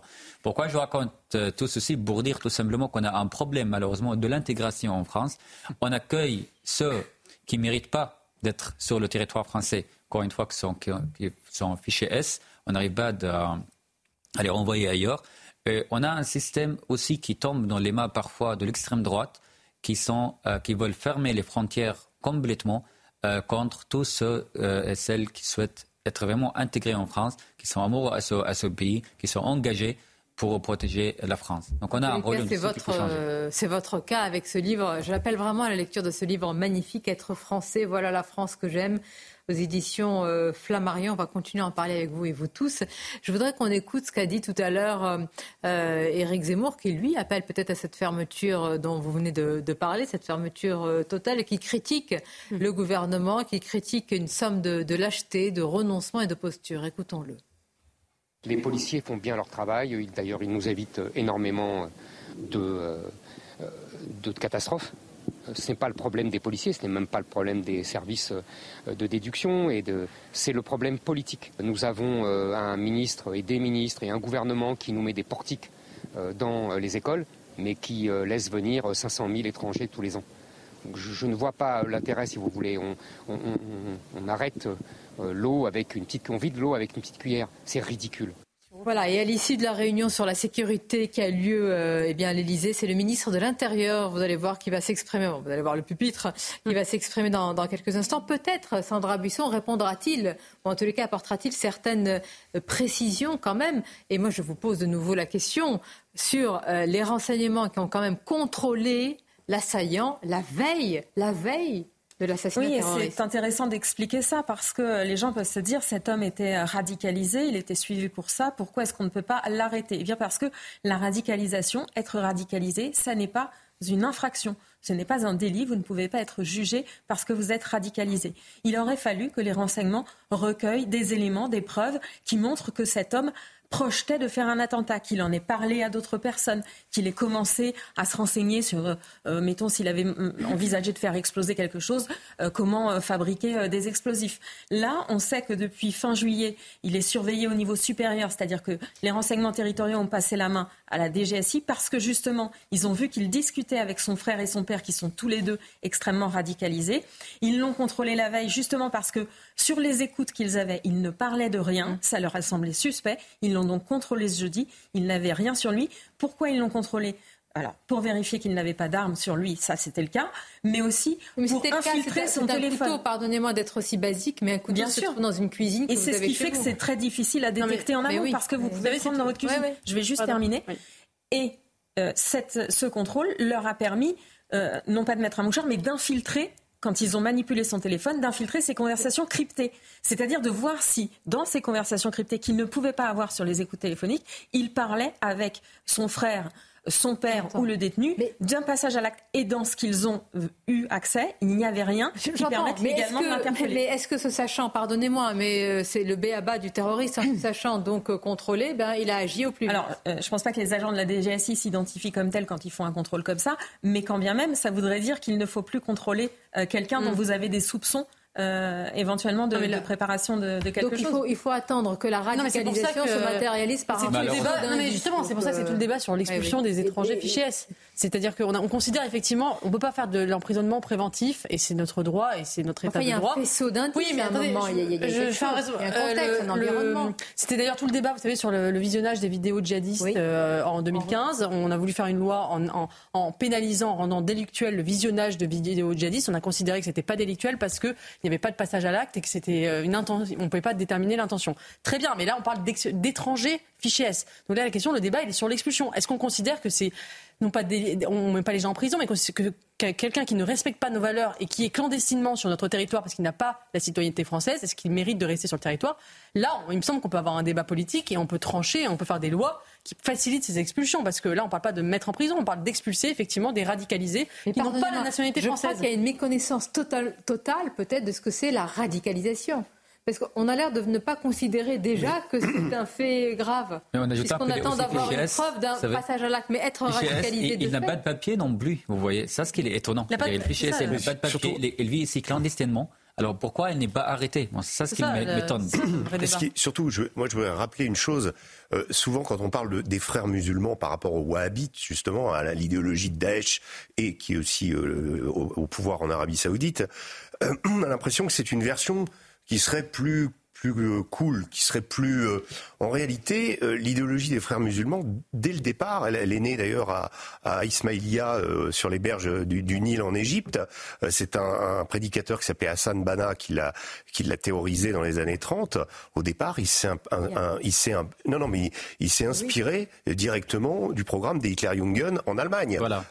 c'est une idéologie. Il y avait les chemises kaki, c'était des scouts frères musulmans qui qui, qui filer au pas de loi dans les rues du Caire. Donc c'est pas du tout une idéologie euh, qui serait euh, une forme relativement une forme d'islam politique. Ah, c'est l'islam politique, mais un islam politique modéré, etc. La différence avec les wahhabites, c'est que euh, les frères musulmans agissent par entrisme. Ils font, ils viennent souvent, le Hamas l'a fait à Gaza, suppléer à des carences vis-à-vis de populations et s'incruster et ils s'adaptent énormément. Et c'est leur discours. Alors, le délit de séjour irrégulier. Non, mais ça peut aussi aider. Oui, dire maintenant, aujourd'hui, vous êtes étranger, vous êtes. C'est sous François Hollande. Oui, qui a supprimé le délai de régulier et qui a constitutionnalisé l'aide aussi euh, aux, clandestins. Euh, je voudrais juste rappeler une chose. Le problème. Vous permettez que vous le rappeliez juste après la pause. Je, Avec plaisir. Non, non, mais je m'excuse parce que comme on attend la prise de parole de Jardin, on marque une courte pause et on se retrouve avec vous et tous nos invités évidemment. Merci Arthur, à tout de suite.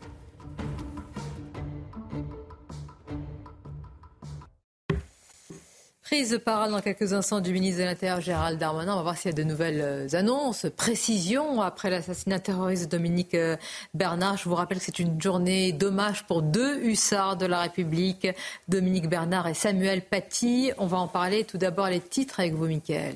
Dix personnes en garde à vue après l'assassinat d'un enseignant, Dominique Bernard, vendredi à Arras. Une enquête a été ouverte pour assassinat en relation avec une entreprise terroriste et association de malfaiteurs terroristes criminels. Pour Emmanuel Macron, l'école restera un sanctuaire et un rempart contre l'obscurantisme. Le chef de l'État s'est exprimé sur le réseau social X et a ajouté que l'assassinat de Dominique Bernard faisait tragiquement écho à celui de Samuel Paty il y a trois ans, jour pour jour. Et puis l'homme radicalisé et interpellé vendredi à Limay sera jugé aujourd'hui, âgé de 24 ans et fiché S. Il a été arrêté en possession d'un couteau déféré hier. Il sera jugé en comparution immédiate au tribunal correctionnel de Versailles. Merci à vous, Mickaël. Dans quelques instants, avec Régis Le Sommier, on sera sur le front hein, pour savoir ce qui est en train de se passer avec cette offensive déjà euh, imminente depuis euh, euh, quelques jours. Mais là, ça se précise vraiment. Omar Youssef Soleiman, avec vous, on va parler de cette tribune que vous avez publiée dans Le Point intitulée J'ai grandi dans la haine des Juifs. Sandra Buisson, on va poursuivre eh bien, le, récit, en tous les cas, l'évocation des derniers éléments de l'enquête. Avec vous, Sophie Dugy, on va parler de la responsabilité de certains à l'école l'école, qui n'est plus un sanctuaire, contrairement à ce qu'affirment beaucoup de politiques. Nous sommes avec Eugénie Bastier, auteur de La dictature des ressentis et qui dénonce aussi depuis longtemps, on le sait Eugénie, eh bien cette euh, prise en otage idéologique en France, politico-médiatique aussi, avec cet islamo-gauchisme qui s'est répandu. Même chose pour vous, Arthur de Vatrigan, avec, vous vouliez insister avant la pause sur certaines responsabilités politiques. Lesquelles? Des responsabilités politiques au niveau local. Euh, il y a eu des compromissions, mais il y a aussi pas que des compromissions, des lâchetés ou euh, euh, un manque de, comment dire. quand j'ai vu une vidéo que vous avez diffusée, là, d'hommage à Samuel Paty, où je vois une présidente de région qui a raison de rendre hommage, mais je me rappelle qu'en 2015, euh, au moment de l'Iftar, était avec l'association, l'Union des associations des musulmans de France de 93. Donc, co-président était Mohamed Enish, qui ensuite était devenu le directeur de la mosquée de Pantin, qui avait diffusé la vidéo de Samuel Paty. Et donc, en 2015, Madame Pécresse avait expliqué qu'il fallait euh, éviter que monte ce fléau de l'islamophobie euh, islamophobie, c'est pourquoi a été tué euh, Samuel Paty et dont la vidéo a été relayée par M. Henich, qui était à l'époque avec Mme Pécresse. Je ne dis pas que Mme Pécresse, évidemment, est responsable de ça. Je dis simplement que beaucoup d'élus, ou pour des raisons électoralistes, ont peut-être facilité euh, la diffusion de cette idéologie-là. Euh, je pense au maire de Nessoubois, par exemple, Bruno Mechiza, qui avait euh, viré de sa directrice de la ville, qui s'était opposé à ce fameux encore Mohamed Enish pour une histoire de, de voile, de mémoire. bref, voilà, il y a eu beaucoup de, pour certains de la compromission, pour d'autres de la lâcheté, et malheureusement, ça fait prospérer sur tout le territoire euh, cette idéologie qui fait qu'aujourd'hui, je pense, le bus qui était prévu pour Samuel Paty reste encore au garage et que l'école ne peut pas être renommée tout simplement parce que, comme l'a rappelé Eugénie, ces territoires ont été perdus et jamais reconquis. Euh, Sophie Audugé, je voudrais qu'on s'arrête avec vous parce qu'il y a eu beaucoup d'émotions quand on avait pris la parole tout à l'heure à l'ouverture de cette euh, émission. Vous savez, c'est pas une impression, mais qu'est-ce qu'on peut dire aujourd'hui? Vous connaissez bien le monde éducatif à ces professeurs qui vont à l'école à boulot au ventre, à ceux qui aiment leur métier et qui n'arrivent plus à l'exercer comme ils l'ont toujours euh, aimé, sublimé, c'est-à-dire euh, sans aucun tabou. Qu'est-ce qu'on peut leur dire? Bah, je pense que déjà, il ne faut pas euh, leur dire que ce qu'ils voient n'est pas vrai. Il ne faut pas leur dire qu'il ne faut pas qu'ils s'autocensurent parce qu'ils s'autocensurent. Il ne faut pas bah, nommer ministre de l'Éducation nationale Papendiaï. Faut pas, l'année dernière, au moment de l'hommage à la commémoration de l'assassinat de Samuel Paty, euh, inviter les établissements à commémorer cet assassinat, ce qui a été fait par, euh, Papendiaï. Euh, c'est invraisemblable en fait. L'année dernière, seulement 60% des enseignants ont commémoré l'assassinat d'un des leurs. 60%, vous vous rendez compte? La réalité, elle est là. La réalité, c'est que ceux aujourd'hui qui nous disent droit dans les yeux qu'il ne faut pas avoir peur, que l'école est un sanctuaire, ce sont eux qui ont eu peur l'année dernière de commémorer l'assassinat de Samuel Paty. Ce sont eux qui ont eu peur de nommer des établissements Samuel Paty. C'est ça la réalité. Donc effectivement que les professeurs sont aux censures. Mais évidemment. Enfin, je veux dire, comment ils pourraient en être autrement? Donc la première chose, c'est certainement pas de nous raconter n'importe quoi. Il faut assumer. Il faut assumer qu'on a mis pendant un an un ministre de l'Éducation nationale qui n'a pas eu le courage de défendre la laïcité à la française, parce qu'on fait le grand écart, on fait du en même temps entre une laïcité à l'américaine et puis, euh, alors évidemment, aujourd'hui, le en même temps, c'est ça, c'est-à-dire qu'on n'est pas assez progressiste pour les États-Unis et on l'est bien trop pour les musulmans islamistes, évidemment. Pour les islamistes. Voilà, non mais j'ai précisé évidemment les mm. islamistes parce que, et vous avez raison, moi j'étais encore tout le week-end, j'ai parlé avec énormément d'amis musulmans qui sont mais atterré de ce qui se passe. Atterré de ce qui se passe. Oui. C'est triste quand même. Non, mais parce qu'en fait, en parlant de sujet, malheureusement, on est, on est accusé, ça fait des années personnellement, comme quelqu'un dit d'origine migrante, il doit être le migrant en France pour une partie de ce qu'on appelle l'extrême gauche euh, en France. Une fois que je parle de sujet, je suis accusé par être récupéré par l'extrême droite ou être raciste. Pourtant, mm. l'islam n'est pas une race. C'est-à-dire qu'il y a une majorité silencieuse en France euh, par rapport aux gens d'origine musulmane qui souffrent beaucoup de, parce qu'ils sont pris en otage de la part de ces imams radicaux, ce discours idéologique. Donc, en parlant de ceci, c'est pour protéger ces gens. C'est pour ces gens, c'est pas contre eux. Et comme vous avez dit, je vous rejoins euh, euh, absolument. Vous savez, dans une école, une fois, dans, pendant un atelier d'écriture euh, dans, une ville à côté de Paris, j'étais tellement choqué de voir un verset coranique écrit en arabe dans une classe, dans une classe de l'école française de, la République. Quand on interdit la tenue là-bas, tout est lié, vous voyez, il faut tout dire. Bien sûr. Quand on interdit la baya, la baya, comme une tenue, est interdite dans des villes majoritairement, dans des pays majoritairement musulmans, en Syrie, au Liban, en Égypte, dans les écoles de l'État, là-bas elle est interdite. Pourquoi Elle doit être autorisée dans un pays mm. comme la France, laïque? Il faut vraiment dire les choses que vous avez dites sans avoir peur. Et je voudrais rajouter que ces professeurs, une part non négligeable, est favorable au port de tenues religieuses à l'école, est favorable au port du voile des intervenants extérieurs dans l'école. Ce sont les enseignants qui ont répondu à cette enquête de décembre 2022.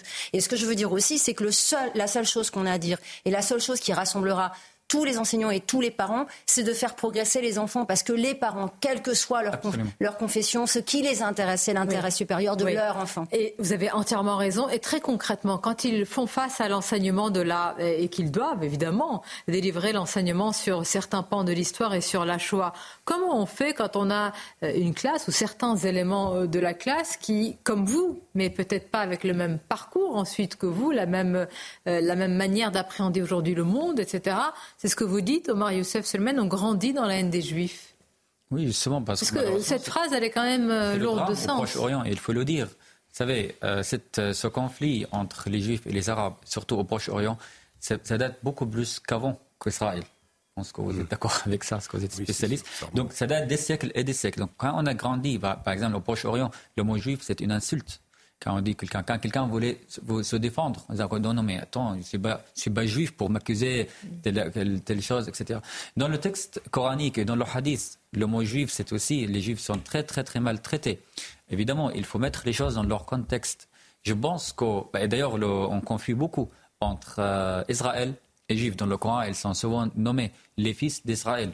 Euh, les Juifs. Donc il faut faire vraiment un grand débat. Et aujourd'hui, heureusement, au Proche-Orient, on en parle. On parle de blues au blues parce qu'il y en a marre. Vous savez, comme ce sujet, par exemple, les islamistes, la récupération des territoires euh, pour, euh, par rapport aux les, radicaux, etc. Aujourd'hui, on a beaucoup d'influenceurs au Proche-Orient qui condamnent Hamas par rapport à tout ce qu'ils ont fait parce que ça fait, ça suffit quoi. Vous savez, franchement, mm. depuis, depuis, depuis 48 jusqu'à aujourd'hui, nous, on a beaucoup souffert. Les dictatoriaux arabes, ils se vendent par rapport à ce qu'ils appellent la résistance contre, euh, contre Israël.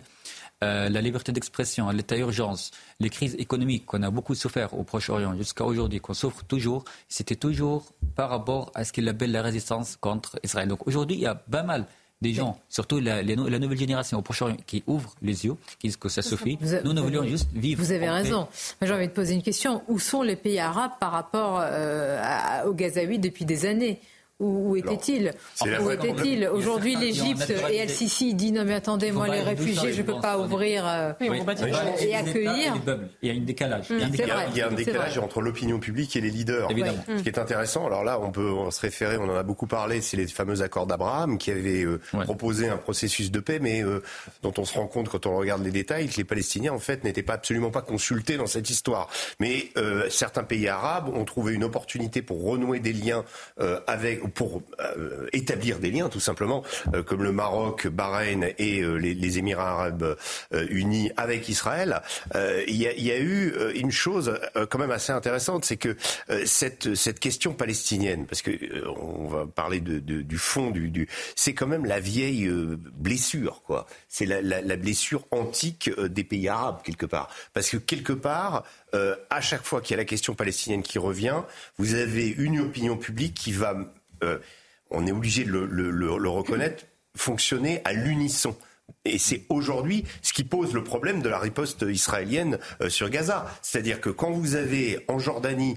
pays où je le rappelle, au près d'un tiers de la population est d'origine palestinienne, vous avez des mouvements euh, vous avez quand même eu l'armée qui s'est interposée. Euh, le, un des fondateurs du Hamas, euh, Khaled Meshal, avait appelé vendredi à une journée de la colère.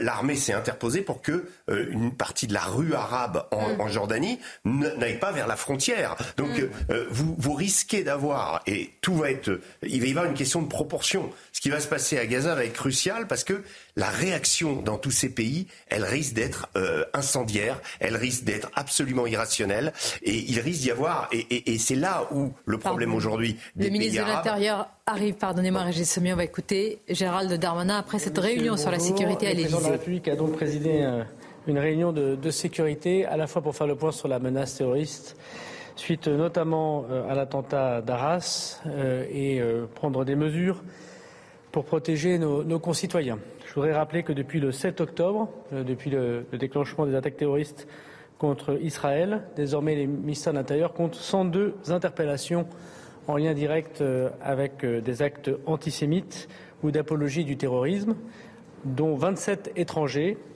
11 euh, de ces étrangers sont actuellement en centre de rétention administratif ou en prison et j'ai donc demandé le retrait systématique des titres de séjour pour ceux qui étaient réguliers sur le territoire national. Nous avons eu également 2839 signalements à la plateforme Pharos, 237 transmissions à la justice, ce qui vient effectivement à démontrer que les difficultés, euh, pour ne pas dire les, passages à l'acte potentiel, euh, sont repérés, traqués et les personnes interpellées, je voudrais souligner que 102 interpellations en une semaine euh, par les policiers, par les gendarmes dans ce cadre-là est tout à fait exceptionnel. Ce matin encore, la DGSI a procédé à deux interpellations euh, l'une dans l'est de la France, euh, l'autre dans le sud-ouest de la France, qui ont donné des, résultats. On aura l'occasion euh, sans doute pour la justice de communiquer sur le travail qu'a fait la, DGSI, retrouvant de l'apologie du terrorisme, des armes et peut-être des passages à l'acte. Je voudrais évidemment également revenir sur le travail que nous faisons collectivement contre les personnes radicalisées. Je veux ici vous rappeler que 902 euh, fichiers FSPRT ont été expulsés du territoire national, que nous avons 6500 euh, personnes en 2022 euh, qui sont sous technique de renseignement, que les 43 attentats déjoués depuis 2017 ont fait comme concrètement attaque avec les, apologies du terrorisme de plus de 1500 personnes qui ont été interpellées et présentées devant la justice dans le cadre de personnes qui pourraient passer à l'acte. Nous avons euh, également, évidemment, sous euh, l'autorité du président de la République, mis un certain nombre euh, de points à l'ordre du jour. D'abord, bien évidemment, le suivi des personnes radicalisées sur le territoire national. Nous avons donc demandé à tous les préfets de la République de tenir demain des groupes, des groupes de travail avec l'ensemble des ministères pour pouvoir repeigner, si j'ose dire, les personnes dangereuses qu'elles soient régulièrement ou irrégulières sur le territoire euh, national, pour procéder à leur expulsion euh, immédiate ou à leur retrait de titre de séjour. Je présiderai moi-même euh, demain une de ces réunions dans l'Oise. Je veux ici revenir sur les personnes qui sont inscrites au fichier du FSPRT. Donc je veux redire qu'il s'agit d'un fichier de renseignement qui n'est pas un fichier judiciaire et qui mêle des gens dangereux et des gens qui sont signalés comme étant en lien potentiel avec des personnes dangereuses et qui ne sont donc pas de la même nature. Sur les 20 120 inscrits qui existent au FSPRT, il y a des fiches actives et des fiches inactives, parfois depuis de très nombreuses années. Parmi les gens actifs sur ce fichier euh, en lien avec l'islamisme radical, 5100 fiches actives sur 20 120 inscrits. Sur les 20 120 inscrits, il y a 1411 étrangers en situation irrégulière. Seulement 489 d'entre eux sont sur le territoire national.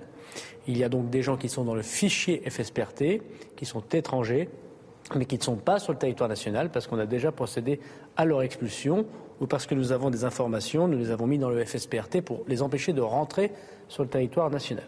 Il y a donc 489 euh, personnes étrangères dangereuses, irrégulières sur le territoire national.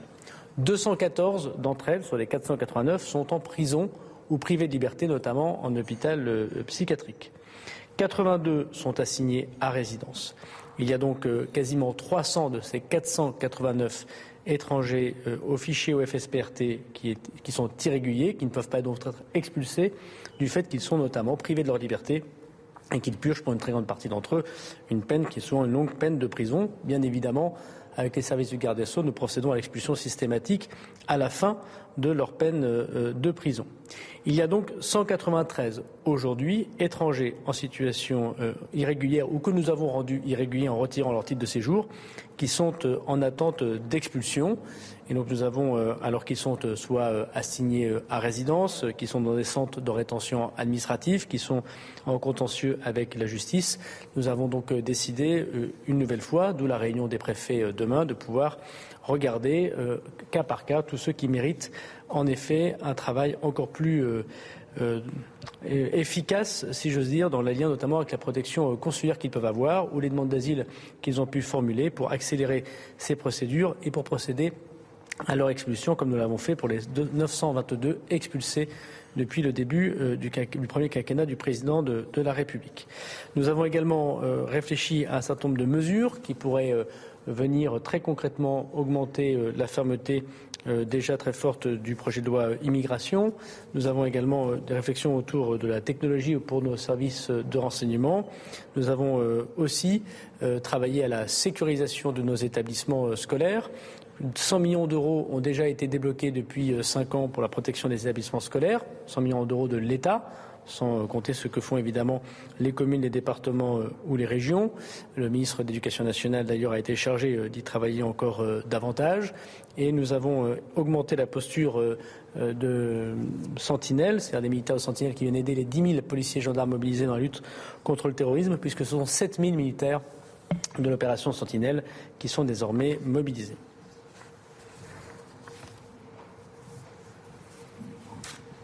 Bonjour Monsieur le Ministre, Alexandre Peyroux de France 2. Euh, le projet de loi immigration ne semble pas répondre à la situation de l'assaillant d'Arras. Euh, est-ce que selon vous, il faut aller plus loin et modifier ce projet de loi? Par ailleurs, vous avez annoncé accélérer les procédures d'expulsion des Nord-Caucasiens radicalisés. Où est-ce qu'on en est? Et enfin, dans la circulaire que vous avez annoncé, dans la circulaire ce matin, vous avez annoncé expulser les personnes radicalisées en situation irrégulière et régulière. Comment est-ce que vous allez faire concrètement pour les personnes en situation régulière? Merci. Alors, euh, sur votre dernière question, il y a donc des étrangers en situation régulière, soit qu'elles ont un titre de séjour, soit qu'elles ont euh, un asile sur le territoire de, la République et qui sont inscrits au FSPRT, soit qu'ils sont dangereux euh, pour la nation, soit qu'ils sont soupçonnés d'être en contact avec des personnes qui sont dangereuses pour la nation. Ce n'est pas évidemment de la, même, de la même nature. On a donc demandé la demande du président de la République pour les statuts de réguliers qui sont dangereux de retirer, de faire retirer immédiatement leur titre de séjour ou leur protection asilaire pour les rendre irréguliers afin de procéder à leur expulsion. Nous ne pouvons expulser du territoire national que les personnes qui sont irrégulières sur le territoire national. Nous le faisons déjà euh, beaucoup. Euh, je ne reviendrai pas dans le détail, mais devant la difficulté, euh, soit des l'actualité au Proche-Orient, soit de la menace terroriste qui nous touche à la suite de l'annonce d'augmentation de la posture après Vigipirate, ce sera le cas du travail que feront les préfets demain dans les réunions que j'ai convoquées. Le deuxième sujet que vous évoquez, ce sont les étrangers qui sont euh, euh, fichés au FSPRT de nationalité russe, donc des Tchétchènes, mais pas simplement des Tchétchènes. Euh, à ma connaissance, il y a 59 personnes de nationalité russe actifs suivies par les services de renseignement. Une quarantaine sont en détention, et donc ne sont pas expulsables. Une vingtaine sont soit en centre de rétention administratif, soit assignés à résidence soit du fait des relations euh, que nous avons euh, avec la Russie qui ont été interrompues depuis mars euh, dernier du fait de la guerre en Ukraine, qui sont susceptibles d'être reprises dans l'échange avec la Russie. Je vais donc adresser à la demande du président de la République une liste de ces personnes qui ne sont pas en prison et que nous pouvons expulser aux autorités russes pour pouvoir obtenir effectivement l'expulsion du territoire national. Je rappelle que nous avions repris ces expulsions euh, voilà euh, euh, un an et demi et qui nous avait permis d'éloigner de nombreux Tchétchènes, notamment dangereux, du territoire national. Troisièmement, vous évoquez la loi immigration. Je voudrais vous dire que si le, texte immigration tel que nous l'avons proposé et adopté par la commission des lois du Sénat nous aurait permis de pouvoir obtenir la lever des protections du Daras, qui à l'époque n'était pas considéré comme auteur terroriste. Qu'est-ce qui se passe? Aujourd'hui, nous pouvons expulser du territoire national les personnes qui sont confondues de terrorisme en faisant fi des ce qu'on appelle protection d'ordre public. En France, si vous êtes arrivé euh, sur le territoire national avant l'âge de 13 ans, si vous êtes marié euh, sur le territoire national avec une Française, si vous avez des enfants nés en France, il y a des protections que seule la loi, française euh, évoque très clairement dans la loi, qui vous empêchent de vous expulser sauf si vous, touchez aux intérêts fondamentaux de la nation, donc le terrorisme. Ce n'était pas le cas de cette personne, dont je rappelle qu'il n'avait pas de casier judiciaire, qui était suivi par les services de renseignement depuis euh, moins de trois mois, et pour lequel nous n'avions que des soupçons et aucune preuve d'être en lien avec euh, une entreprise terroriste. Nous avons prévu dans le projet de loi, en ce qui relève de la délinquance ou de non-valeur de la République, de pouvoir lever ces protections toutes les personnes qui sont arrivées avant l'âge de 13 ans sur le territoire national, par exemple, ou qui sont mariées en France ou qui ont des enfants en France, s'ils ont euh, trafiqué euh, de la drogue, s'ils ont euh, attaqué un policier, s'ils ont été accusés de violence intrafamiliale, le texte de loi prévoit la levée de ces protections pour pouvoir obtenir leur expulsion. Ce monsieur qui est l'auteur de l'attentat terroriste a été voilà un an mis en garde à vue parce qu'il avait euh, manifestement frappé sa mère, qui a refusé d'ailleurs de porter plainte. Il y a donc une plainte qui a été classée sans suite par la justice. Et à l'époque, la préfecture du Pas-de-Calais avait demandé, conformément à la circulaire que j'avais euh, envoyée au préfet en 2020 pour tout étranger auteur d'actes de délinquance, quel qu'il soit, d'obtenir leur expulsion, avait demandé si on pouvait expulser cette personne qui n'avait pas été condamnée, mais qui était accusée, mise en garde à vue dans le cadre d'une violence euh, intrafamiliale, contre sa mère. Le ministère de l'Intérieur avait donc répondu que ce n'était pas possible, puisque les violences intrafamiliales, surtout lorsque les gens ne sont pas condamnés, ne rentrent pas dans le cadre de la loi actuelle, notamment l'article 611. Ce que prévoit le projet de loi, c'est de lever toutes les protections euh, qui euh, sont celles aujourd'hui d'ordre public pour toute personne, y compris pour les violences intrafamiliales, accusées, pas condamnées, qui nous permettrait, qui nous aurait permis évidemment d'expulser cette personne. Après, il y avait évidemment la question du laisser-passer consulaire de la Russie, et il y avait euh, évidemment une décision qui était susceptible de recours devant le juge, qui aurait pu infirmer la décision du ministère de l'Intérieur. Donc je veux redire que le projet de loi, notamment les, articles autour de l'article 10 jusqu'à l'article 13, prévoit nous aurait permis, nous permettrait, c'est pour ça qu'il faut adopter cette loi désormais euh, très vite, de pouvoir euh, expulser du territoire national des personnes qui pourtant, jusqu'à présent, sont euh, protégées par ce qu'on appelle des réserves d'ordre public. Est-ce que cela veut dire, par ailleurs, que le projet de loi se suffit et qu'il n'y a pas des mesures plus fortes encore à imaginer dans la lutte contre la délinquance étrangère et singulièrement contre le terrorisme venant de gens qui ne sont pas nationaux La réponse, bien évidemment, euh, est non. On doit toujours pouvoir continuer à travailler euh, plus fortement, euh, avec beaucoup plus de fermeté encore contre les ennemis de, la République au sens très large du terme. Et donc, je veux dire que le président de la République m'a demandé de travailler de, de, mesures complémentaires, donc des amendements que porterait le gouvernement, puisque le texte arrive le 6 novembre au Sénat pour pouvoir tirer des conclusions extrêmement claires, notamment lorsque quelqu'un adhère à une idéologie radicale qui nous permettrait euh, sans doute d'expulser encore davantage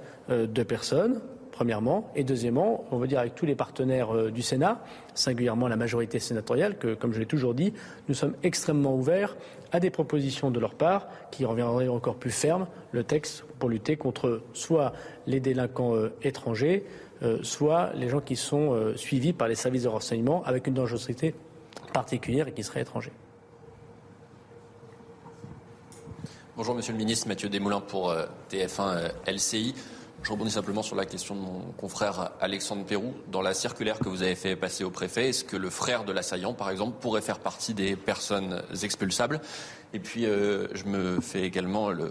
je reviens également sur vos propos et ceux de la première ministre vendredi soir et, et ce week-end. Vous avez évoqué le fait que la situation au Proche-Orient était un possible élément déclencheur euh, de cet attentat terroriste à Arras. Est-ce que désormais, au vu des échanges et de vos renseignements, vous en avez la confirmation? Je vous remercie. Alors, ce n'est pas à moi de commenter l'enquête désormais judiciaire qui est confiée à la DGSI, mais sous l'autorité du parquet national antiterroriste. Et il aura l'occasion euh, d'évoquer euh, sans doute cela, j'imagine, dans les prochaines communications et suite des gardes à vue qui sont en ce moment même le fait du PNAT et de la DGSI. En revanche, sur le premier point, il est évident que l'on doit pouvoir continuer à expulser tout étranger délinquant et tout étranger en lien avec une entreprise terroriste Ça dépend de quel frère vous parlez. Je rappelle que la DGSI, dans, ce, dans cette affaire, a fait son travail pour plusieurs raisons, je pourrais y revenir. D'abord, on a expulsé le père en 2018 parce qu'il était dans une idéologie radicale. Il est actuellement en dehors de France, contrairement à ce que j'ai pu entendre. On a mis en prison le frère, euh, notamment le frère aîné d'abord sur un article 40, c'est-à-dire une atteinte euh, euh, pour euh, le code pénal, notamment sur apologie du terrorisme fait par la DGSI. Ensuite, grâce au fait qu'il soit en prison, on a pu notamment découvrir qu'il était en lien avec une entreprise terroriste qui devait toucher notamment l'Élysée. Il est évident que ce monsieur, si c'est du frère dont vous parlez, qui est actuellement en prison, à la fin de sa peine de prison, va connaître une expulsion dans son pays d'origine, c'est-à-dire la Russie, à la fin de sa peine de prison, euh, bien évidemment. Le garde des Sceaux a d'ailleurs mis en place un système qui nous permet de faire une liberté conditionnelle de personnes à la condition que nous expulsions directement cette personne. En gros, ne pas garder les gens en prison en France si on peut obtenir leur expulsion immédiate, sinon évidemment pas de liberté conditionnelle.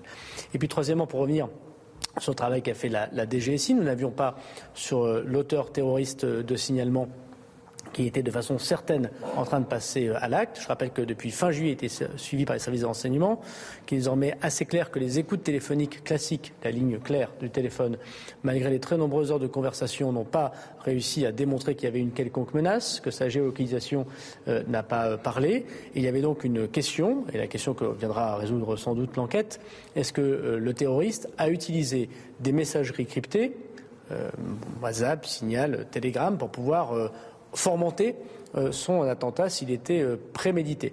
Euh, la DGSI n'a pas accès à cela. il aurait fallu pour qu'elle ait accès à cela soit que les entreprises WhatsApp, Signal, Telegram permettent l'accès aux conversations. Vous savez que ce n'est pas permis par le droit français et c'est permis d'ailleurs dans aucun pays au monde à l'heure où nous parlons. Donc la question est de savoir comment nous discutons avec ces entreprises internationales pour pouvoir avoir accès à un certain nombre de conversations, bien évidemment, ce qui n'est pas le cas là, soit d'obtenir une technique de renseignement très intrusive qui est le fait de prendre votre téléphone et de pouvoir, à votre insu, regarder ce qui se passe dans ce téléphone. C'était l'objet de ce qu'avait fait la DGSI la veille, puisque nous avons fait procéder à l'intérieur interpellation de cette personne la veille pour pouvoir constater, nous l'avions espéré, euh, une infraction qui aurait permis euh, évidemment de pouvoir obtenir le téléphone et de pouvoir suivre cette personne, notamment ses messageries cryptées. Il se trouve que lors de l'interpellation, aucune infraction n'a été constatée. Le droit français ne permet pas à la DGSI de récupérer le téléphone s'il n'y a pas d'infraction. Et euh, nous avions un doute, en tout cas, que si la ligne claire ne parlait pas, si la géolocalisation ne parlait pas, il fallait regarder un message crypté. Aujourd'hui, les services de renseignement, et singulièrement la DGSI, ne peuvent pas regarder ces messageries cryptées dans le cadre actuel, de la loi actuelle. Il faut donc sans doute réfléchir non pas dans la loi immigration, mais dans le cas d'évolution législative contre le terrorisme, à comment effectivement, plus rapidement, au moment où ces messageries cryptés sont utilisés par beaucoup de personnes, nous permettrait euh, de pouvoir être encore plus efficace pour protéger les Français. Je vous remercie. Merci beaucoup.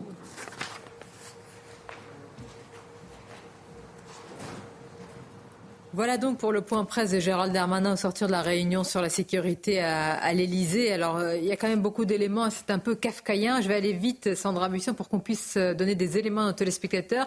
Est-ce qu'il y a des mesures nouvelles qui ont été annoncées en termes de sécurité par rapport à ces individus radicalisés? Et euh, surtout, est-ce qu'on en sait plus sur le profil de l'assaillant? Alors sur le profil de l'assaillant, il n'y a pas énormément de choses nouvelles. Pour l'instant, on sait qu'effectivement, il était dans le viseur des renseignements qui étaient inquiets euh, de ce qu'il pouvait euh, envisager de, faire. Et ce que vient d'expliquer euh, Gérald Darmanin, c'est que d'ailleurs, ce qui les inquiétait, c'est que sur le téléphone en clair, c'est-à-dire sur la ligne classique, il, n'y avait rien de suspicieux. Donc, ils ont provoqué ce, contrôle la veille de l'attentat, donc le jeudi. Mm. Gérald Darmanin explique que il, suspectait qu'effectivement, il discute de choses répréhensibles sur ces messageries cryptées. Pour ça, pour avoir accès au téléphone, il faut interpeller la personne et qu'elle soit soupçonnée d'une infraction.